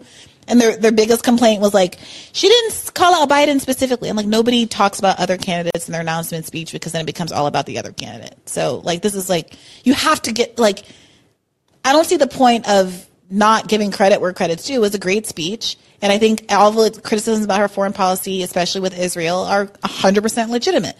But that being the case, in a Democratic primary, do you want to sit it out entirely? Completely legitimate. I'm casting no judgment. I'm just describing the options. You can sit it out entirely. General, that's what okay. I was saying um, was a persuadable uh, argument to me because, like, you're voting in a like the primary, like it's, the primary. primary, not a general. So if anything, you're just influencing the Democratic Party or encouraging it yep. to move in the a It's like entryism. Like I'm like I don't so, I haven't voted Democrat since Obama. So odds are I'm not going to vote Democrat in 2024, right? But yeah. if I have the option to to wiggle my way into the Democratic Party and make the choices that I want the Democratic Party to make, I don't really see why I would give up that opportunity. But hey, if if you not you, but if some people think that it like cost them a pound of flesh or their soul is tarred or it will, if they go and they pull the lever for Marianne, it will take away an hour of their life that they could have spent organizing and it was better to do the organizing. I respect that decision and I'm not interested in trying to argue with anybody about that. No one's going to accuse me of trying to talk anybody into anything. As much as they try and as much as people try to paint me with some weird broad brush, I have never once in my life told anyone to vote for Mary. I've explained why I would vote for Marianne in a primary, assuming that someone else isn't getting the race and all those other things. But I've never Right, tried to convince anybody else of a damn thing. And I tweet when just someone when the View says something nasty about Marianne that's untrue. Of course, I'm going to say something about it because it's news and it's untrue. You know, Yeah, but that like that's not me caping for anybody. That's like it's disgusting. The View is disgusting. What do you want? to I saw people. It's like the people who were cheering for Debbie Wasserman Schultz today because they hate um to Matt Taibbi that much. There were leftists that were like. W. Wasserman Schultz dunked on Matt Taibbi. That's ridiculous. And there's some leftists that frankly are like cheering on Whoopi Goldberg because they hate Marianne and they sound whack. no one who knows the history of the View should ever cheer for Whoopi Goldberg after what she did to Barbara. Yeah. I mean, it's you know she didn't she refused to let Barbara moderate even on her last days. Barbara begged her. LOL. I love that of all Whoopi's crimes, you're like, she did ba- Barbara Walters wrong at the end. Barbara, it was her show. She created it from the ground. She got Whoopi hired. And then Whoopi is like, fuck you. You made fun of me for messing up the teleprompter. I'm never letting you moderate. You know the Whoopi power Goldberg- of moderating. Brie. Whoopi Goldberg's out here apologizing for Mel Gibson's anti-Semitism, treating Bernie like shit, doing blackface, but neoliberal tears is like, and what she did Okay, to no, Barbara we're not Walters. Let's not prioritize, okay? I'm not doing like a top 10, okay? This isn't Mojo. I'm not, oh my god. Like, I'm just thinking about the, the moments that have made me reflect, okay? I'm, I'm, yeah, that's so funny. But like, look, I think, I, I'm sort of seeing it as I have no problem Trojan horsing the Democrat or the Republican Party or the Libertarian Party or any party. Really, uh, whatever. If you want to weaponize getting on the ballot, get on the ballot. But like, I think what people like me are arguing is that I'm not, I'm, uh, because of, because of, like you said something on Rising, like that Bernie and Trump had a certain inkling for, like even Trump is saying, I'm going to resolve the Ukraine-Russia war in 24 hours. I'm just gonna, I'm, I'm gonna piece it out in a day. Is, and does anyone believe that? Of No. course fucking not. But right now, Marianne is running to the right of Trump on Mm-hmm. that. And it feels out of step uh, with the, I agree. Oh, so I, I, I, I want, so I wanted to say that sometimes people are saying, I'll never vote Democrat, but what they're really saying is the politician isn't meeting me and they should meet us. I agree. And I'm not going to tell anybody, like, if your line in the sand is Israel Palestine or Ukraine, I, I respect that. You know, I think it's also, though, worth putting into perspective that Bernie was bad on those things. Bernie said he agreed with Biden on foreign policy in Ukraine. He wasn't, you know, Marianne on Israel Palestine. I mean, Marianne's okay. Her specific position is a little mm, all over the place there, but like there were things that Bernie wouldn't say anything about Assange, right? And Yeah. Marianne will. Marianne has had like telethons with Crystal and everybody, uh, free Assange things and has gone to protest and has been very vocal about stuff like that. So for someone else, Assange was their line in the sand and they wouldn't have supported Bernie. So it's, it's not, I'm not telling anybody what to do. I'm just pointing out that I think there's a little bit of hypocrisy here in some places. Your line is your line. Your issue is your issue. And I respect that. But for somebody else, they didn't want to vote for Bernie because he wasn't for reparations and Marianne is. And like people just have to come to those decisions by themselves. The only thing I object to, I think, is people pretending that or, or, or characterizing Marianne as like worth less, having no good position. Like people are saying things like, "What good is it having her on the debate stage if she if she agrees with Biden on Ukraine and Israel?" And I'm like, I think it would be really valuable if she didn't agree with him on those things, especially given what's going on in the world. However, don't sit here and act like on Medicare for all and a wealth tax on Julian Assange on these other really important issues, Cop City. She isn't radically to Biden's left and therefore useful in a debate context to um, highlight the contrast. One, one other thing I'll say to that is that I saw someone talking about Act Blue earlier. If you want to run as a Democrat, you have to use Act Blue. Stop looking for conspiracies when there aren't any. It just is what it is. It's literally, you're not allowed to run unless you use Act Blue. And two, there, there's this other thing about is she or is she not saying that she's going to do a dirty break? You can interpret the clips how you want to interpret them. I think that she has come closer than anybody who's ever run as a Democrat for saying in advance that they would do it. But she obviously cannot say that she'll do it, or she will not, in fact, be allowed on the debate stage. There are literally rules in the DOC, DNC. They were, they were debating this today on one of those cable shows. There, there is a pledge. If, if you Republican if you don't declare your I'm sorry? The Republican Party is doing the same right now, Yeah. where you would have to sign a pledge. You have to sign a pledge. no matter what. Exactly. So, like, okay, if you want her to say she's going to do it, so then her campaign dies tomorrow, and there's not even the benefit of her having the messaging value in debates. Okay, fine, but like, No, but there's a world where she can articulate that to people who are skeptical. what do you mean? You, want, you want her to call up RBN privately and tell them off the record that I'm going to do a dirty break? I didn't say that. Oh my god. This Okay, maybe she doing. should. I don't know, man. But like, it seems very obvious to me why she can't say it on the record. Obviously. No, I'm, I'm not RBN. I don't. I'm. Yeah, I I you guess know. I'm wondering if there is a pitch that Marianne could uh, think about to a disaffected Bernie voter who might be. I get the tan in terms of a tangible difference, like.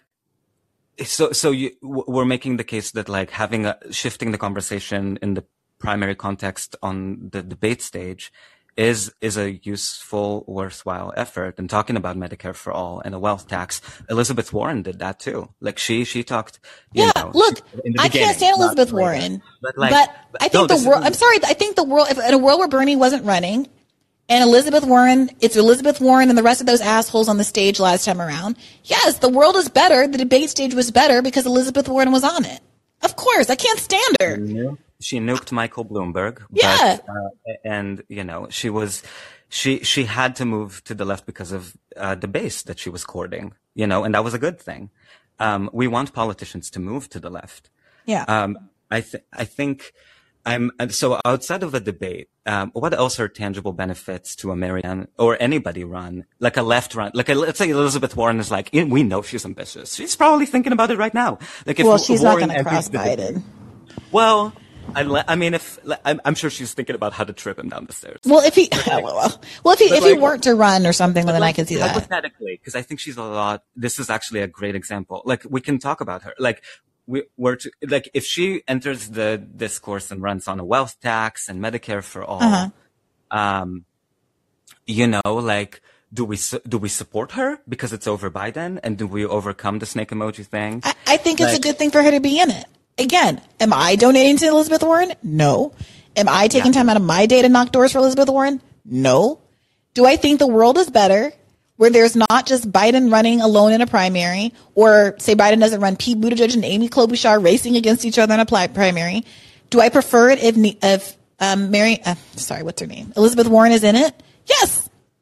This just isn't that hard for me. I don't know. I, I don't know. I just feel like I live in a world where everyone's doing black and white thinking, and if I say anything even vaguely nuanced, there's like 15 arrows in my back. Yes, there are ways you can benefit.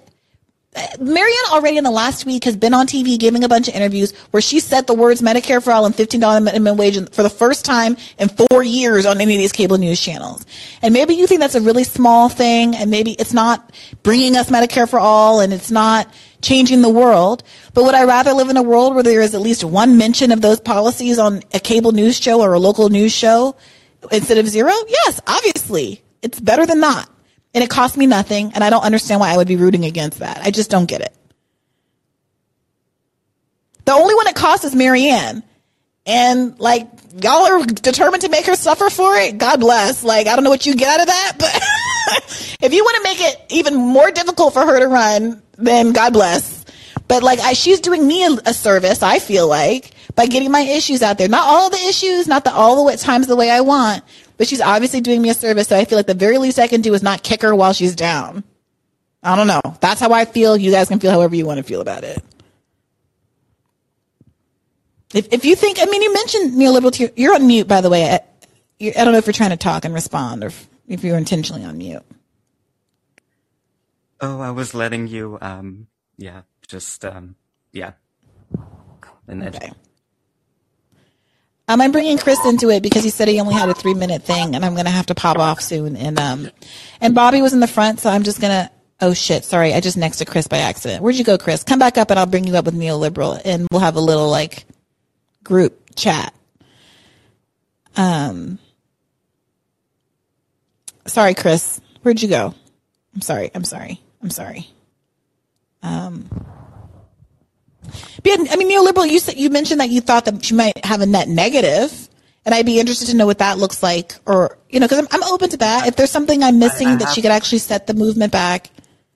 Yeah, it, it's just it's a personal one for me. Um, and it's if she talk, I mean, her position on Israel Palestine is that apartheid should exist and a two state solution mm-hmm. should exist. And, you know, my counter to that is, would you have a two state solution in New York where people are segregated by their religion? honey, the way I've had this walk conversation with her.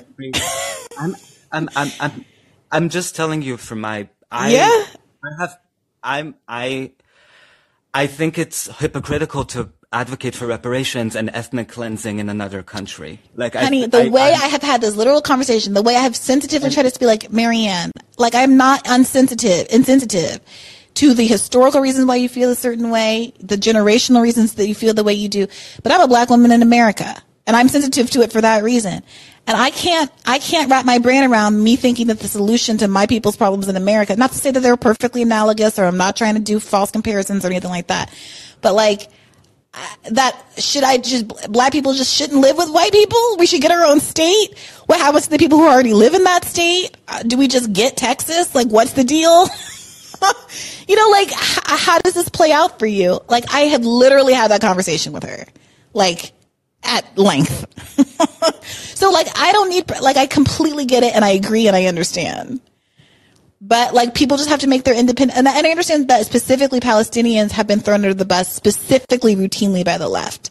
Like I get all of that. So I respect people's decisions about how they want to use their vote. Like I get it. J Street um, just took Katie Porter to Netanyahu. Uh, sorry, Katie took, Yeah. took, uh, took Katie Porter on a trip to meet Netanyahu, and it's an organization that Marianne has also had on her show, and I've listened to, and I I might be the only one, and I want to be res- and I will always be respectful. I think she should run. I totally like if someone asked me like you know oh so you think she shouldn't run? Of course I think she should. She totally should.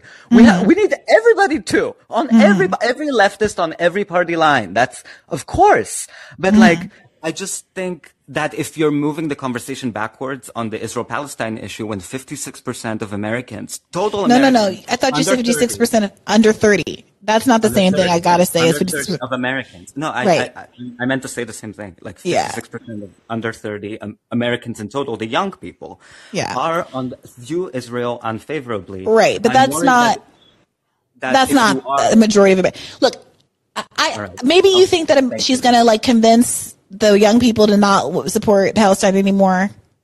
But I think that if anything, even with her position being what it is, she's still to the left of most Americans. Regrettably, on that issue, regrettably, I still think she's to the left of most Americans, and that is what it is. I, I- mean, I don't know. It just is what. I, I don't mean. To, I, in no way I'm dismissive of it, and I think if that's your issue, I respect why that's the case, and I respect you not wanting to support her in any way. Like I completely get that. But you know, here we are, and it's you know, here we are, and one's options are it's a primary. One's options are vote for Marianne, vote for Biden, stay at home for now, in a primary, and then you can do whatever the hell you want in the general. But that's how that's what it is.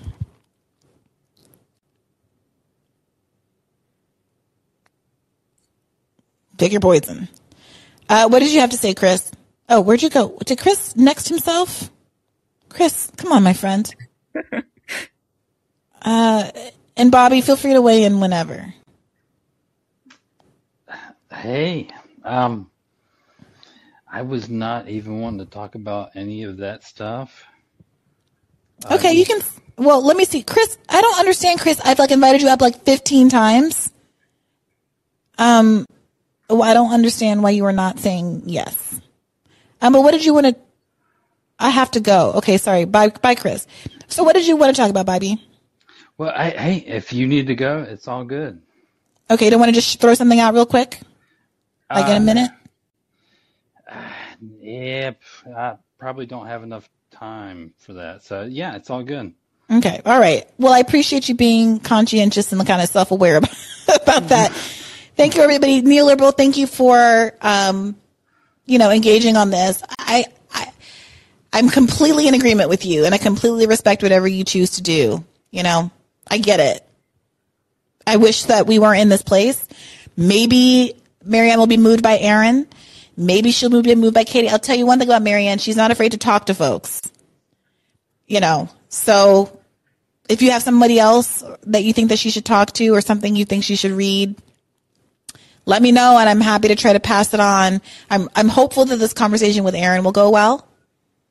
Cause I think, I think it's more likely that she'd move on that one, to be honest. Um, but maybe he'll talk to her about Israel too.